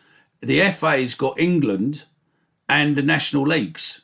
And that's pretty much it. So they've literally dug themselves a big hole and let these other companies suddenly make billions and billions a year for theirself and screwed the middle teams in the middle. Well, yeah, the, the, the, FA lost it in '92, but they can't do anything now. I mean, people keep no. going on about the uh, the the, the F, like Albion fans. I hear Albion fans saying, "Why? Where are the FA in all of this?" The FA have got no power over our ownership. It's it, it, it was signed off by the Premier League because we were in the Premier League at the time, and now if we had a new owner want to buy us, it would be the EFL signing off. People need to realise the the FA uh, uh, uh, they're, they're not they've got no power in this. That was done in 1992 you know. Do you know what chris? I hate to bring politics into football because i know it can be a very divisive topic but i think it's got to that stage to be honest. I think this is now a political issue. I think if football wants to take control of the distribution of wealth i think it needs some sort of government intervention. Well, it's not going to happen. We've had that. Well, not going to happen. no, no, no, we, there's a white we, paper on the table. It's not going to happen Trust me, the you, Premier you'll, League. You'll have the Premier League clubs that I mean, you already had pretty much all the Premier League owners coming out um, objectifying against it because again, it will make them poorer because yeah. because more money will end up coming to the Championship and the like. There you is... know, all they're cared about, all they care about is the money that goes into their club at the end of the day. Which, to be fair, yeah. you, that's probably all you would care about if that's your club, right? There, listen, you've got you've got loads of EFL CEOs and and other club senior management going listen, we need this fans paper, we need a shadow board, we need this, we need that. If you really think that's going to come in, it, it's not. It's three years away at least. And in that three years, you're looking at someone with the greatest lobbying power in the world called the Premier League, who knows how to entertain people, knows how to wine and dine people and get their decisions on board. And well, they will smooch. Sorry, they will smooch the government. They will smooch organisations and they will bring in all their own regulations, which pretty much on the government side, what the government are looking to do, but under their terms, and they go, we don't need it now. We've got it all. Look, we're kicking, we're kicking Man City to bits. We're kicking this team to bits. We're doing this. EFL's going to do the same. Going well. Look, we held Reading to account. We've deducted them three points. We've done Wigan to so many points. We're going to do this team so many points. Who's done this? Why do we need government intervention? We don't. We, we can manage well, it ourselves. That's, that's what drives just... me. All right, go on, Chris. So I was just going to say that's what drives me crackers as well. The punishments for this are points deductions. How does that punish the owners? Somebody, somebody explain to me how on earth deducting Wigan or Reading or back in the day Luton or eh, or Bolton or any any one of these myriad of clubs that you could name who've had points deductions over the last fifteen years how has any of that punished the mm-hmm. people mm-hmm. in charge of the football clubs? How did Derby's points uh, uh, deductions punish Mel Morris? I'd love to know that. I'd love somebody to tell me mm-hmm. that because mm. I, for the life of me, cannot see it that's that's that that's the nail on the head really you know and because because and it's it's, it's funny because the like the minute you have points mm. deductions mm flirted about in the Premier League. Um, you know, you had it when the Super League came in, and then and then people people were saying, "Oh, well, that doesn't punish the owners. It doesn't punish the owners. All it uh, punishes is, is the fans." But it's like you look at every like like every club once they come out of the Premier League, it's always points deductions. And it, it's it just like like I say it, it doesn't punish anyone apart from the fans because it I, unless I, they want just relegation and and that's their punishment you know. I'm glad but... you mentioned the Super League, though, Matt, because I think that's a good example of how um, fan power and people power can have some sort of influence over the the authorities and the mega rich people. Because mm-hmm. at the same time, the Premier League is a brand, the TV companies are a brand, um, they're reliant on us as fans paying for tickets to, to watch football matches, paying for TV subscriptions. So collectively, we as people have the power. It's just that we've indirectly chosen to give that power up. But I think that the Super League and how quickly that was shut down I think that shows there is still hope for us. Not much hope. to, to, to a point, to a point, Gabe. But uh, what I would also say is that those clubs who entered into that Super League, and sorry, I know we're slightly veering off uh, away from the champ, but it's it's all it's all interconnected because the money problems are there in the Championship, and it all filters down when the money is too too much at the top. It, it filters down into problems below. Uh, uh, the uh, the bottom line is the the clubs who entered into the into the Super League, they may not have got a Super League, but what they did is they still got a, a reform of the UEFA Champions League that is a Super League in everything but the name. So, uh, so, so the reality is, yes, there was an element of, uh, of fan power that it got the Super League shut down, but if but they still got what they wanted in the end. And uh, you're not telling me that if they hadn't ended up getting what they wanted, that they would have they would have just rolled over and had their belly scratched. I, I, don't I don't believe it. Okay, I'll, I'll put a different angle on it. This was a perfect PR process. What they did. What they want is they, they want a standalone league for the top six or so away from the Premiership, where they have the most pulling power for TV revenue, etc., etc., etc., etc. Right? And what they did is they went right. How are we going to do this? Well, we need to make sure that fans are on board, and we know that they're not. So they put out these stories blaming more the European teams who are the ones leading the charge for this, and let the fans go mad. The fans went mad and then all of a sudden they come out and went, yeah, no, this isn't a good idea. We we we didn't think this. We we think it needs to be looked at in, in more detail. And then all of a sudden, the English clubs look like the saviours, and they threw the Italian sides out and the, the Spanish teams out to the wolves. And you know, over there they don't really give a shit because most people would only care about watching the top two or three teams rather than the the whole league. And yeah that's where it's come. This is a massive PR, and if you can't see that you get played by these these people in charge of football organisations, we are no longer football fans. We are customers, and it is all about our spend per head.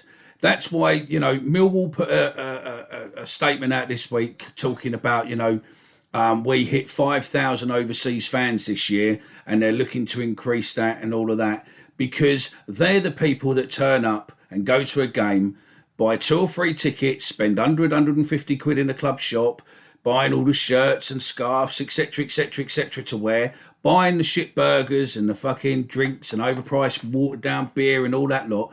They're the people what spend per head is worth a fortune to the club, more mm. so than me or you who go out, buy a season ticket, you know, don't really drink at the ground. We drink in the pubs beforehand because we know it's one impossible to get a beer during half time.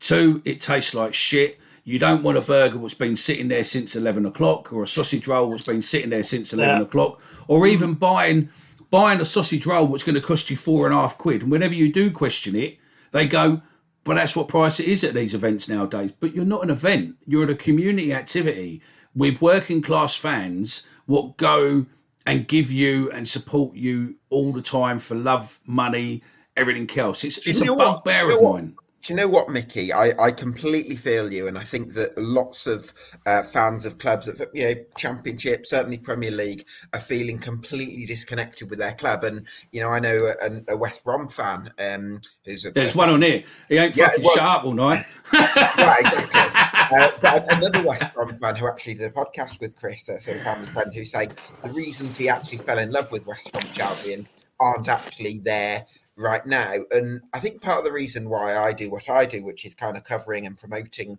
the EFL more generally, including Leagues One and Two, is because some of these clubs, it's far from perfect, the EFL, of course, in terms of ownership, but there's lots of clubs that really care about the people, that are happy to say hello to you, that welcome fans, that uh, sort of repay the loyalty of season ticket holders. There's a community feel. And I think at parts of the Premier League and even parts of the Championship, I think we're losing that a little bit. Um, and I think there's EFL clubs in the lower leagues that have got. I think I think nowadays football fans have got to almost follow two teams. If you initially supported a Premier League team, I think if you want both your boxes ticked, where you want to watch top level football and you want to feel a sense of community, I think you've got to sort of follow two teams now uh, I think that's the only way of checking both boxes. And I know that might, you know, you're a Millwall fan, you want, you might feel like that's a horrible thing to say, but I think that's the truth for a lot of people. There you go. Look, 200 tickets at Fulham for next season are three thousand pound each. Oh, that's when you know they've taken, they've taken, um, they've taken, you know, an 18% increase in season tickets and everything else. So um, yeah, it's madness.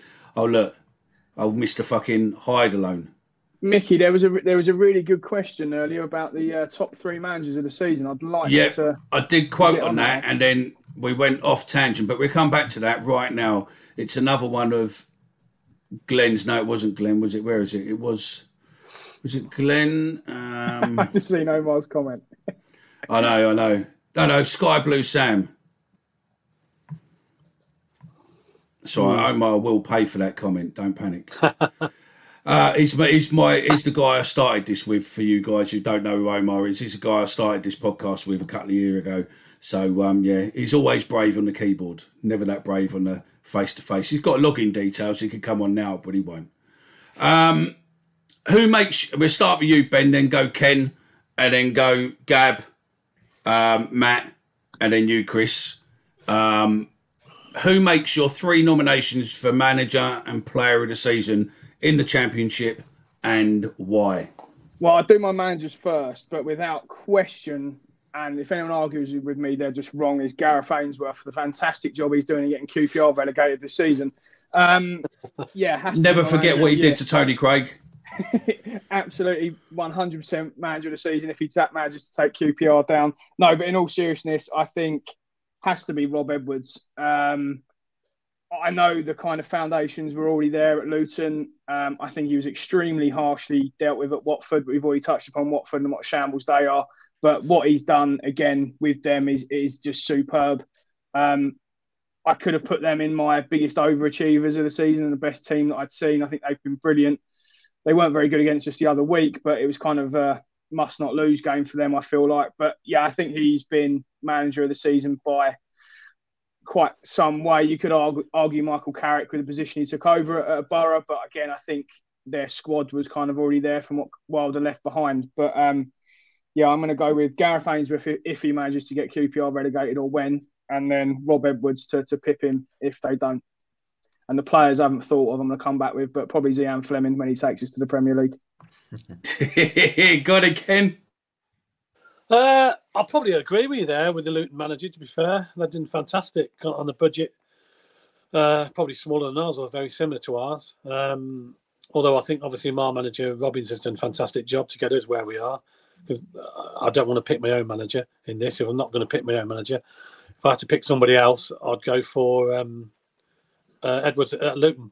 Yeah, without a doubt. I think um, for a small budget, for a small club, for a small run, very small. They don't get many fans in that. As we all know, if you've ever been in the away end at Luton, it's um, very compact and the ground's very, uh, very small. We don't get many tickets, so they obviously don't make too much money uh, on the stadium and, and, and games. Uh, so their budget's got to be very small. So, yeah, for simply because of that, for the budget and and, and what he has to work with, and, and, and the team's very solid. Uh, they do get results. Maybe they don't play the way everybody likes the way they play, but uh, they get results. And in this league, it's all about getting results, isn't it? And and, and they're up there in the in the playoffs. So, yeah, I'd agree with you there. I'll go for the Luton manager. Okay, Gab. Um, yeah, certainly second the Luton, uh, Rob Edwards. I'd probably go for Michael Carrick at Middlesbrough just for that transformative impact that he's made, and obviously Vincent Kompany for at Burnley for obvious reasons. In terms of player of the season, I think I would give it to Victor Gyökeres. I think he's been the best player in the league, um, closely followed by Iliman Ndiaye and uh, Chuba Akpom of, of Middlesbrough and Ndiaye of Sheffield United. And it's funny actually because I don't have a Burnley player in there, but I think they've just been so good consistently across the whole team as opposed to relying on one standout individual. Yeah, I mean, I was going to say, obviously, I think we would all agree that Vincent Kompany's done unbelievable things, but it's weird that none of us have picked him, right? They could go on and break the the, the, the, the championship point record. I think that's still on. And none of us have said that he's going to be manager of the season. But yeah, interesting one. Go I on, say Matt. that.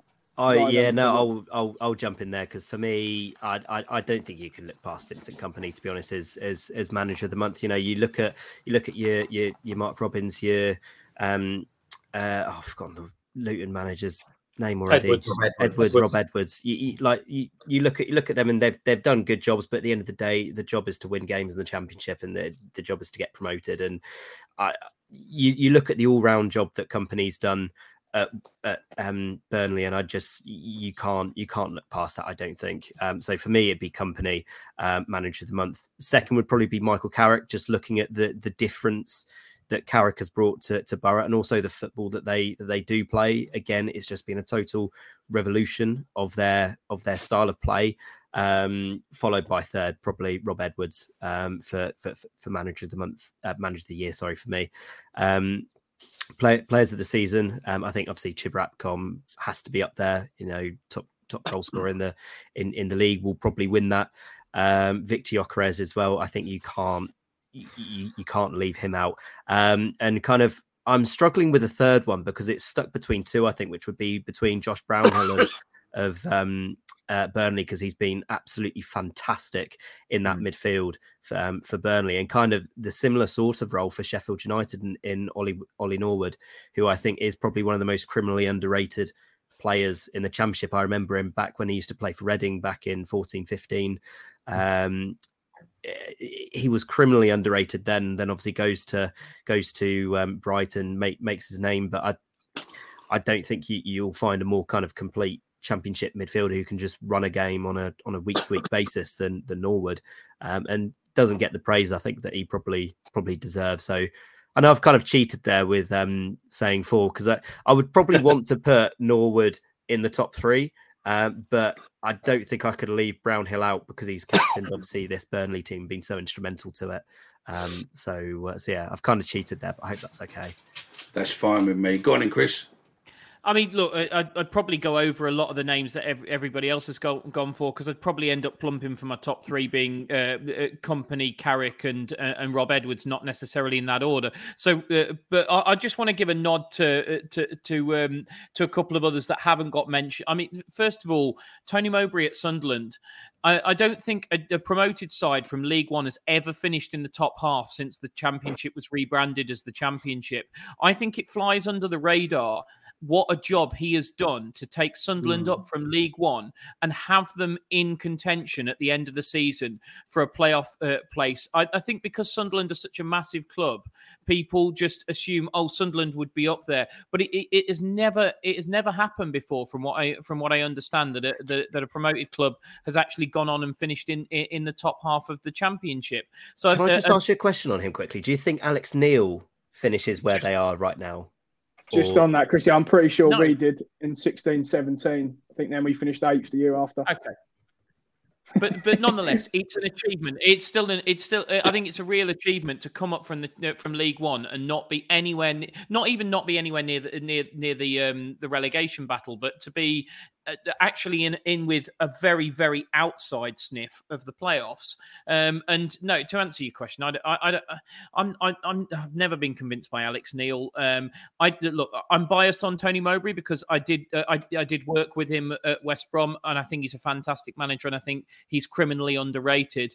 Um, and just while on the Sunderland thing, in terms of players, look again, I could go through all the same names that we've gone mm. through, but I do think the lad Diao at, at, at, at Sunderland is what the heck he's doing in this. Is it Diao Diallo?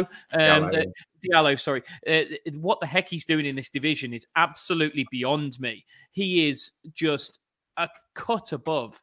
Um, I mean, in terms of ability on on the ball, I think I think there's only really him and maybe Zahori that I've seen this hmm. season that probably have the, that technical ability to beat a player. Um, I just think he's I just think he is an unbelievable, unbelievable player. And the only other one that I just chuck a mention to, if I was going to go on a second half of the season player, I think Sammy Szmodics at, at Blackburn has absolutely transform them. I think he's. Uh, I, I mean, what he's done in the cups has been unbelievable. But the, the, I, I th- from I've said all season, I, th- I, I didn't think Blackburn were all they were cracked up to be. I thought they'd drop out the playoffs. But the, the way Szmodics has come into that front three and played has has made me think again on Blackburn because I just think he's been an absolute revelation for them just before we leave the manager piece, Mickey, and I know you're still on mute, so I can jump in now. I'm just going to say, because no one said it, Gary Rowett as an outside nomination because I know we're Mill fans. He hasn't even had the best rep with us at times and he struggled to win us over. But for us to finish again, whether we do finish in the top six, top six or not, to finish as close as we will do to the playoffs on the budget we have, the, the, the just the the, the managerial effort he's done over the last three years, and it's probably another conversation. I don't think he'll be with us for much longer, but a massive shout out for Gary Rowett. He might not win manager of the season or be everyone's favourite manager, but he's done a great job with us. Absolutely. If I can, um, I've got a head sheet off now, but thanks. Go on, you want to rush off, don't you? So yeah. No, no, thanks for coming on, Gabe. yeah, no, um, yeah, thanks for having me, and all the best of Lions for the rest of the season, mate. Cheers. Yeah, no worries. We'll, we'll get Gab. you on again. We'll get you on again, Gab. Don't worry. All right, fucking. Maybe we won't. You go off that quickly. Right, bear with me, gents. Let's just have a look through these um, comments and just hit some of these. Um, again, our one of our guys has said, you know, the job Kompany's done on transferring their style of play is underappreciated. Um, great squad to choose from the resources. Did not lose players, key players last season either. Let's um, just have a look and see. Victoria.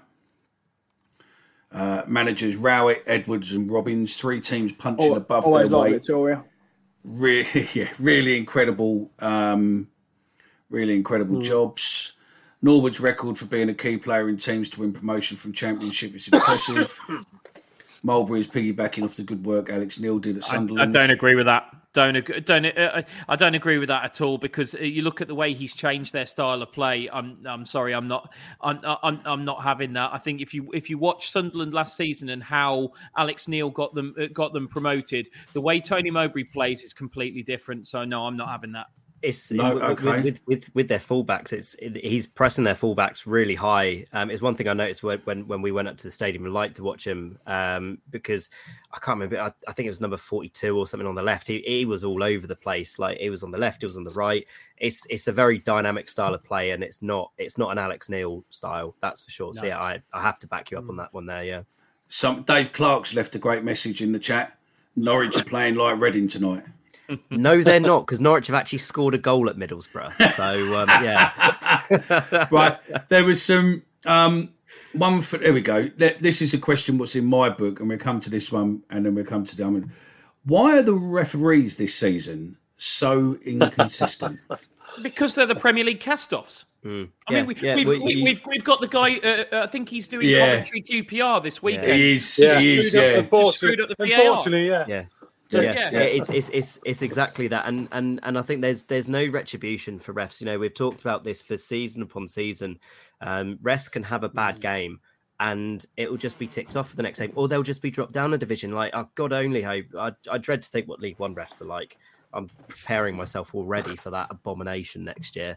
To be honest, They're not very Um, good. I'll show you. Yeah, no, like because because the, the lower down you get, like like say, you just get the cast offs. There, there- there's no kind of try and try like, mm. or process to follow to make sure you know lessons are tried to be learned, or you know you try and understand where you went wrong, or that maybe there is and we don't see it. But Or consistent all- all you ever standard that has to be met. yeah, yeah, exactly that. Do, do, do you think? do you think VAR? Do you think VAR would be good in the championship? No, because it because it, it still takes human beings to use it, and the human beings don't seem to know the the, the, the laws of the game. Do we- So, Do we need it? Because all championship teams at the moment have um, Hawkeye. We all, we've all Yeah. got Hawkeye in our stadium, but at a cost of stupid amounts for the clubs of close to about 80 grand, I think it was. But we've all got Hawkeye. That then tells us if a goal is a goal. Do we need V? Do we need VAR really? Because to me, it take to me it's for instance, Millwall versus West Brom playoff final in the pre-legs or, or in the in the playoff semis, we're playing you, and we get a dodgy penalty decision, and we score, we go on to win. They're the memories what live with you forever. Fucking hell, that was never a foul, but at Yeah, least but- you yeah, know, or, you flip- or you flip whatever. the other you've way. got it. You flip it the yeah, other no, way. but yeah, but that's always the reputation. What you always have is following a football team. You'll have one decision go your way or one don't, and and that's what these cup finals, everything else, all come down Yeah. to memories that last forever. You suddenly suppose bring in VAR, it's gone. yeah. I suppose Yeah, the Matt, argument- I'd just, I'll just argue that football, we're trying to make football a very emotionless environment, and I think that I disagree. Five, I five disagree. one, five one to Middlesbrough, by the way. Um, just for a live update to keep them rolling in. Yeah, I think we're trying to make it a very like emotionless environment, and we need to keep some sort of. Whilst there needs to be an element of getting every decision correct, there needs to be a little bit of, as Chris said, there's still there's always going to be human error, whether it's on the pitch with replays or without Yeah. it.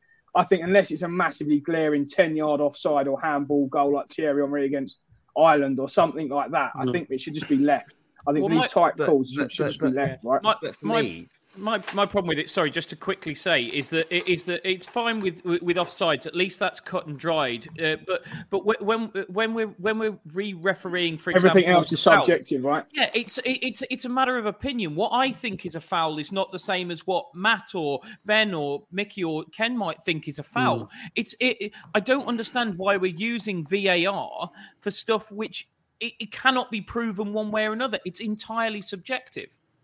but but I like I think I, I I think one thing with VAR everyone complains about still is is the offsides and yet the offsides are still quite quite quite quite clear and people are still like oh no you can't be calling that offside. It's well the the line the line is there. I know people say about where the lines get drawn and that and you know it's hard to actually pick where the ball's kicked and that but I think for me it's just you, you what you want the you want the result to be the fairest result possible and if if you've got a bad referee on the day i mean i remember christ when, when we played sheffield wednesday a couple of seasons back when we had pretty much four stonewall penalties that weren't given you know?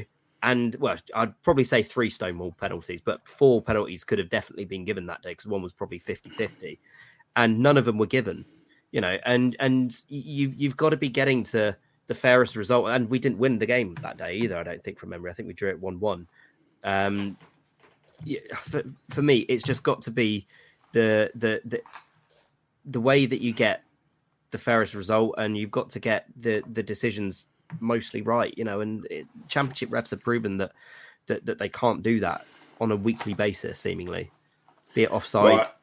penalties whatever Right. Here we go. We're going to start. We're going to shut down now as such. This is going to be the final question. This was supposed to be a, a 40 minute show, what's turned into nearly an hour and a half, uh, which I don't have an issue with. It's been a good crack and it's flowed well, and we've discussed loads of bits, and we definitely have to do these again. Um, right. Ben wants a question, which I want a question. Um, who are your top two and who are your playoff contenders? Um, we'll start with you first, Chris, and then go to you, Matt, you, Ken, and then um, You got relegation there as well, Mickey, because that's still quite tight. we can Yeah. do that. Yeah. Yeah, who's well, who's Well, I top mean, lot well, Burnley, relegation? yeah, Burnley are gone, so there's no point. There's no, No, point. Even, who's going to finish second? Um, I, I think Sheffield United will just about do it, not least because they've still got to play us at home, so that's three points. Um, but uh, I, I think I, I, I think if if I was going to expect anybody to get in there, I would actually fancy Luton over Borough. I think they're more consistent in terms of uh, in terms of four to make the playoffs. Luton, Borough, without a shadow of a doubt. Millwall, and then the last the, the last space. I I've said all season that Blackburn will blow it, and I'm, so I'm going to stand by that, and I'm going to say Preston are going to nick in there, and then my three to go down.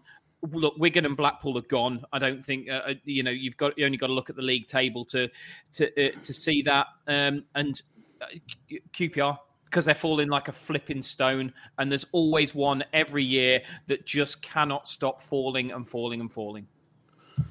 Okay, Matt. Um, yeah, I think the top two is pretty much wrapped up. I don't think it needs much dis- discussion on that one. Burnley and Sheffield um, will be promoted for me. Um, and I'll be honest, I think I got the same top three as uh, top, uh, playoff four as you, Chris, there with Borough, Luton, um, Millwall, and Preston, um, because Preston are hitting form right at the right time.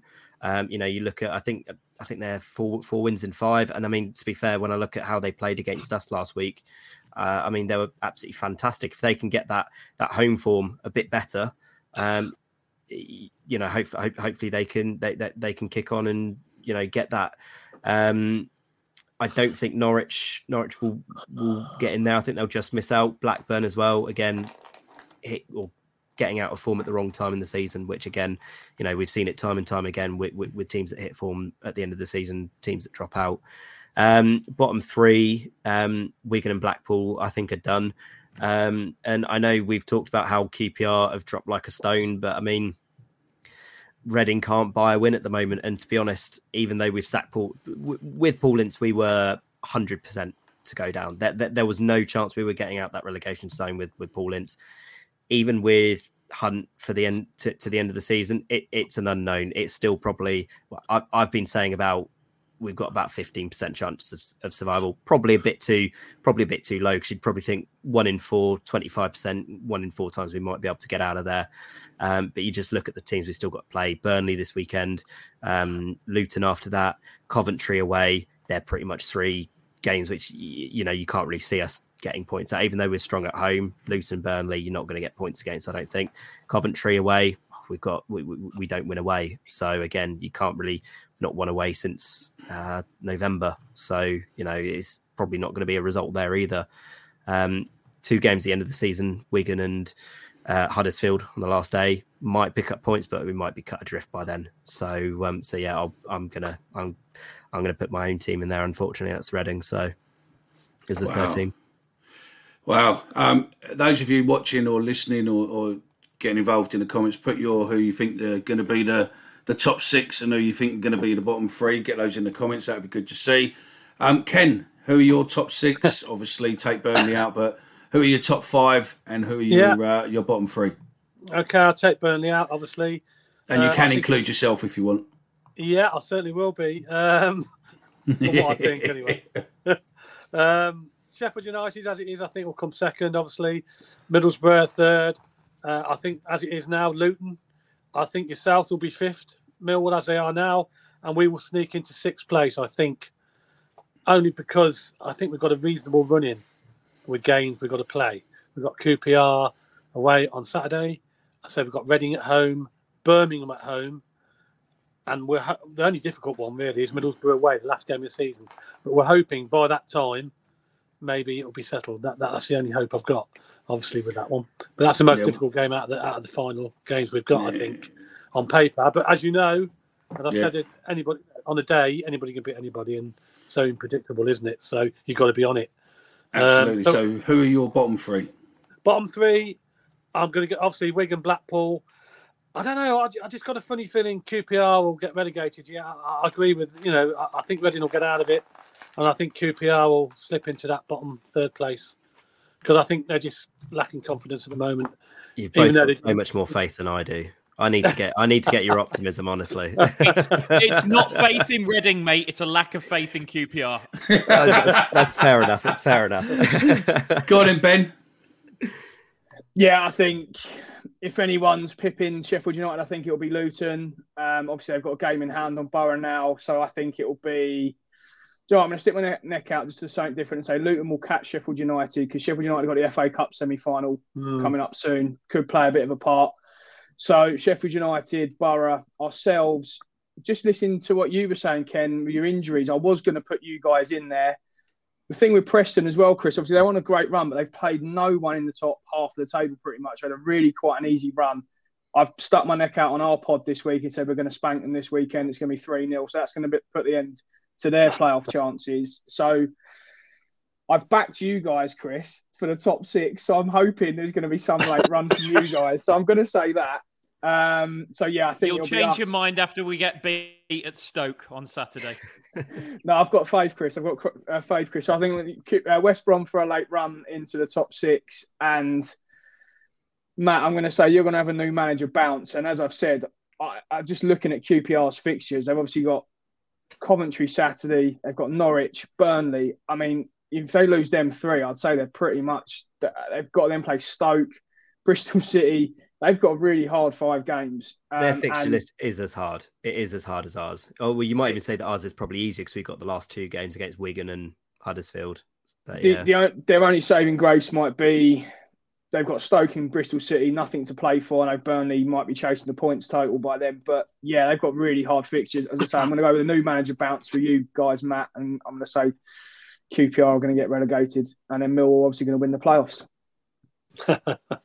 Hope you're right.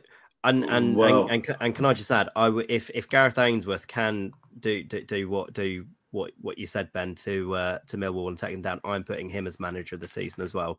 If somehow if if somehow that can pull us down, out. Hopefully, don't take us down. You mean take QPR yeah. down?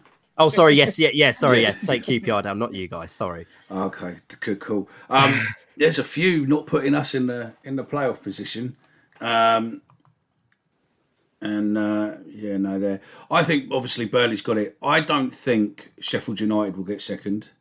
I think it'll be between Middlesbrough or Luton. Um, and I've just I don't know this this fairy tale ending for Luton from the last season or two. I think's just got you know that that second place is written all over it for them. Um, I I just think they've got that desire, that that that hunger for it, and potentially go in. Um, and I would probably then it will obviously be Middlesbrough, Sheffield Wednesday. I can't see either one of the, uh, Sheffield United even not Wednesday. Um, I can't see either of those slipping out. I think Blackburn will drop, Preston will be in, or it will be, um, or it will be Coventry. I think, um, and I think my heart says we will be in there.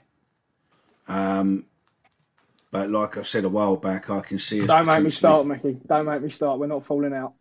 I think We're not falling out of the top six. I mean, not us falling We out. could be, we could be, we could end up being seventh. Um, relegation, I think Reading will get out, and I think it will be Wigan, Blackpool, Blackpool, and um, and QPR. Uh, I would love it to be um, QPR Cardiff as well, but um, I think it will probably be Wigan, obviously because they are so far adrift. Blackpool again because they're so far adrift, and I think it will probably be QPR. Um, so yeah, I think the easiest way to finish this, we've got a couple of minutes, is um, we'll start with you, Ken. If you want to tell the audience um, a bit about your channel, how they can find you, and we do you two guys, and then um, we'll do our thanks, and then we'll uh, we'll all fuck off. So um, Ken, tell us who you are if people want to look at you a bit more. Yeah, you can get on all, all we're on all the social media channels on Twitter, Facebook, Instagram, uh, Spotify, Sky Blue Fans TV. Just type that in. Uh, we we do two shows a week on a Thursday and on a Sunday. Obviously, previewing the games and reviewing the games as they come, and then we sometimes have special episodes during the week as and when required. We also do a, a show every a game we play. We do a pre-match show, speaking to the fans in and around the stadium an hour before kickoff at every stadium we go to. We have a pre-match show for half an hour, basically from two o'clock till half two, quarter to three, uh, just interviewing the fans as and, as and when they come into the stadium and just before kickoff. So yeah, uh, Blue Fans TV basically available on all social media networks. Just type in Excellent. Fans TV. Chris, tell us about your show, what you do, and uh, and where they can find you. Because some Yeah, of them might have heard you lots tonight I might think I like his voice. I want to listen to him some more. Even my own parents don't say that, so I, I, I can't. I can't imagine that's true. Um, that, Albion Analysis is is the podcast. We're, we're we're pretty much wherever you get your podcasts. So um, Spotify, uh, uh, Apple Pods, all the usual places.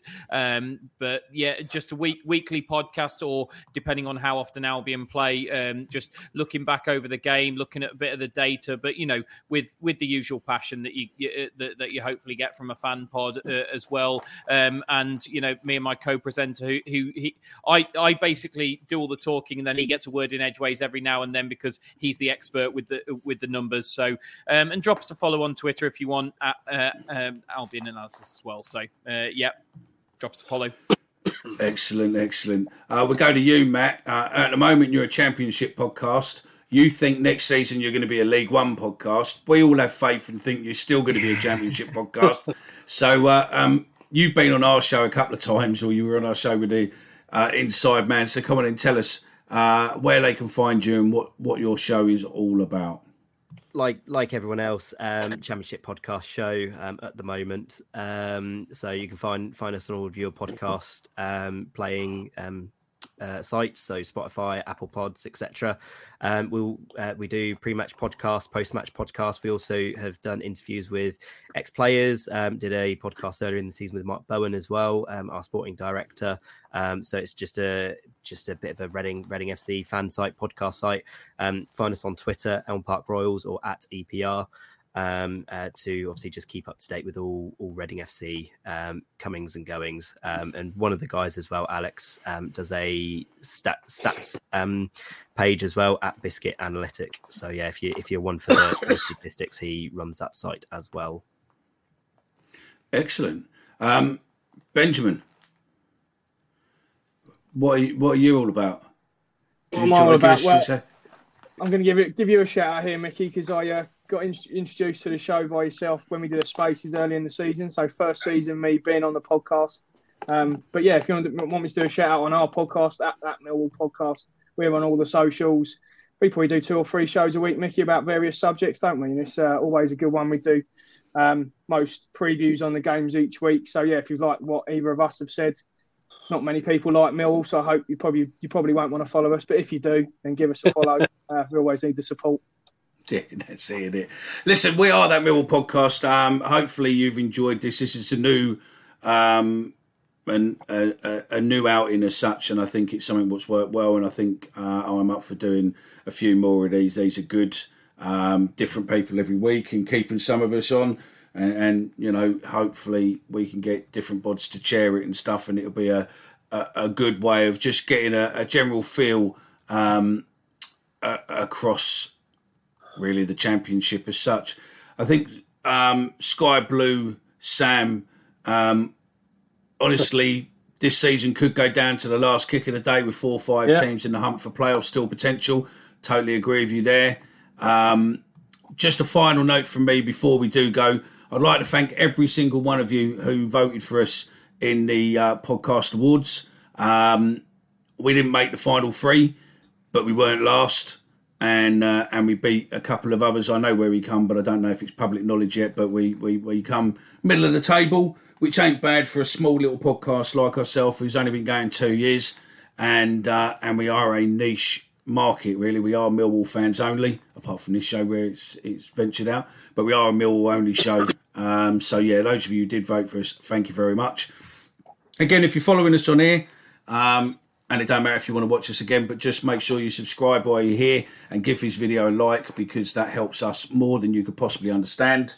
Um, with the algorithms and making more people watch us and all that lot. It means nothing to you. Just a click and a thumbs up means the world to us, and uh, and we think you love us if you do that. But that's it. Uh, we are that Millwall podcast. This was that championship round table, and uh, and that's it. Um, fuck is that? I'm lost there, mate. Millwall done a row. Mickey done a row. It. Oh, I've got Doing no well idea. below budget, I reckon, Mickey. Yeah, no, we oh yeah, yeah, yeah, yeah. No, we did, yeah, yeah. And also, you've seen the people I've got to work with, so uh, yeah. Anyway, thanks very much for joining us. Take the time out on a Friday evening. Thank you very much for the guys uh, who took place. Ken from Sky Blue Fans TV, give them a follow. Chris Hall from Albion Analytics and Analysis, give him a like, and also Matt from PEPR. You can find them all on social media and our very own Ben Greeny, who's uh, got a private account and he'll only follow you back if he likes you. So that's it. We're done. We'll speak to you over the weekend. We got Preston tomorrow, which is a must-win game. And uh, good luck. And we'll see you next week. Thank you very much, Ken. You're the only one who said that. See, these two other don't don't care. no, they, they, don't want gonna, to Like turkeys voting for Christmas. Me wishing you good luck. you got Jed. Anyway, speak to you later on. Bye. Bye. Away days are great, but there's nothing quite like playing at home. The same goes for McDonald's. Maximize your home ground advantage with McDelivery. Order now on the McDonald's app. At participating restaurants, 18 plus serving times, delivery fee, and terms apply. See McDonald's.com. Selling a little or a lot? Shopify helps you do your thing however you cha-ching. Shopify is the global commerce platform that helps you sell at every stage of your business. From the launch your online shop stage to the first real life store stage, all the way to the did we just hit a million orders stage. Shopify is there to help you grow. Shopify helps you turn browsers into buyers with the internet's best converting checkout. 36% better on average compared to other leading commerce platforms because businesses that grow grow with Shopify. Get a $1 per month trial period at shopify.com/work. shopify.com/work. This podcast is proud to be part of the Talk Sport Fan Network. Talk Sport, powered by fans.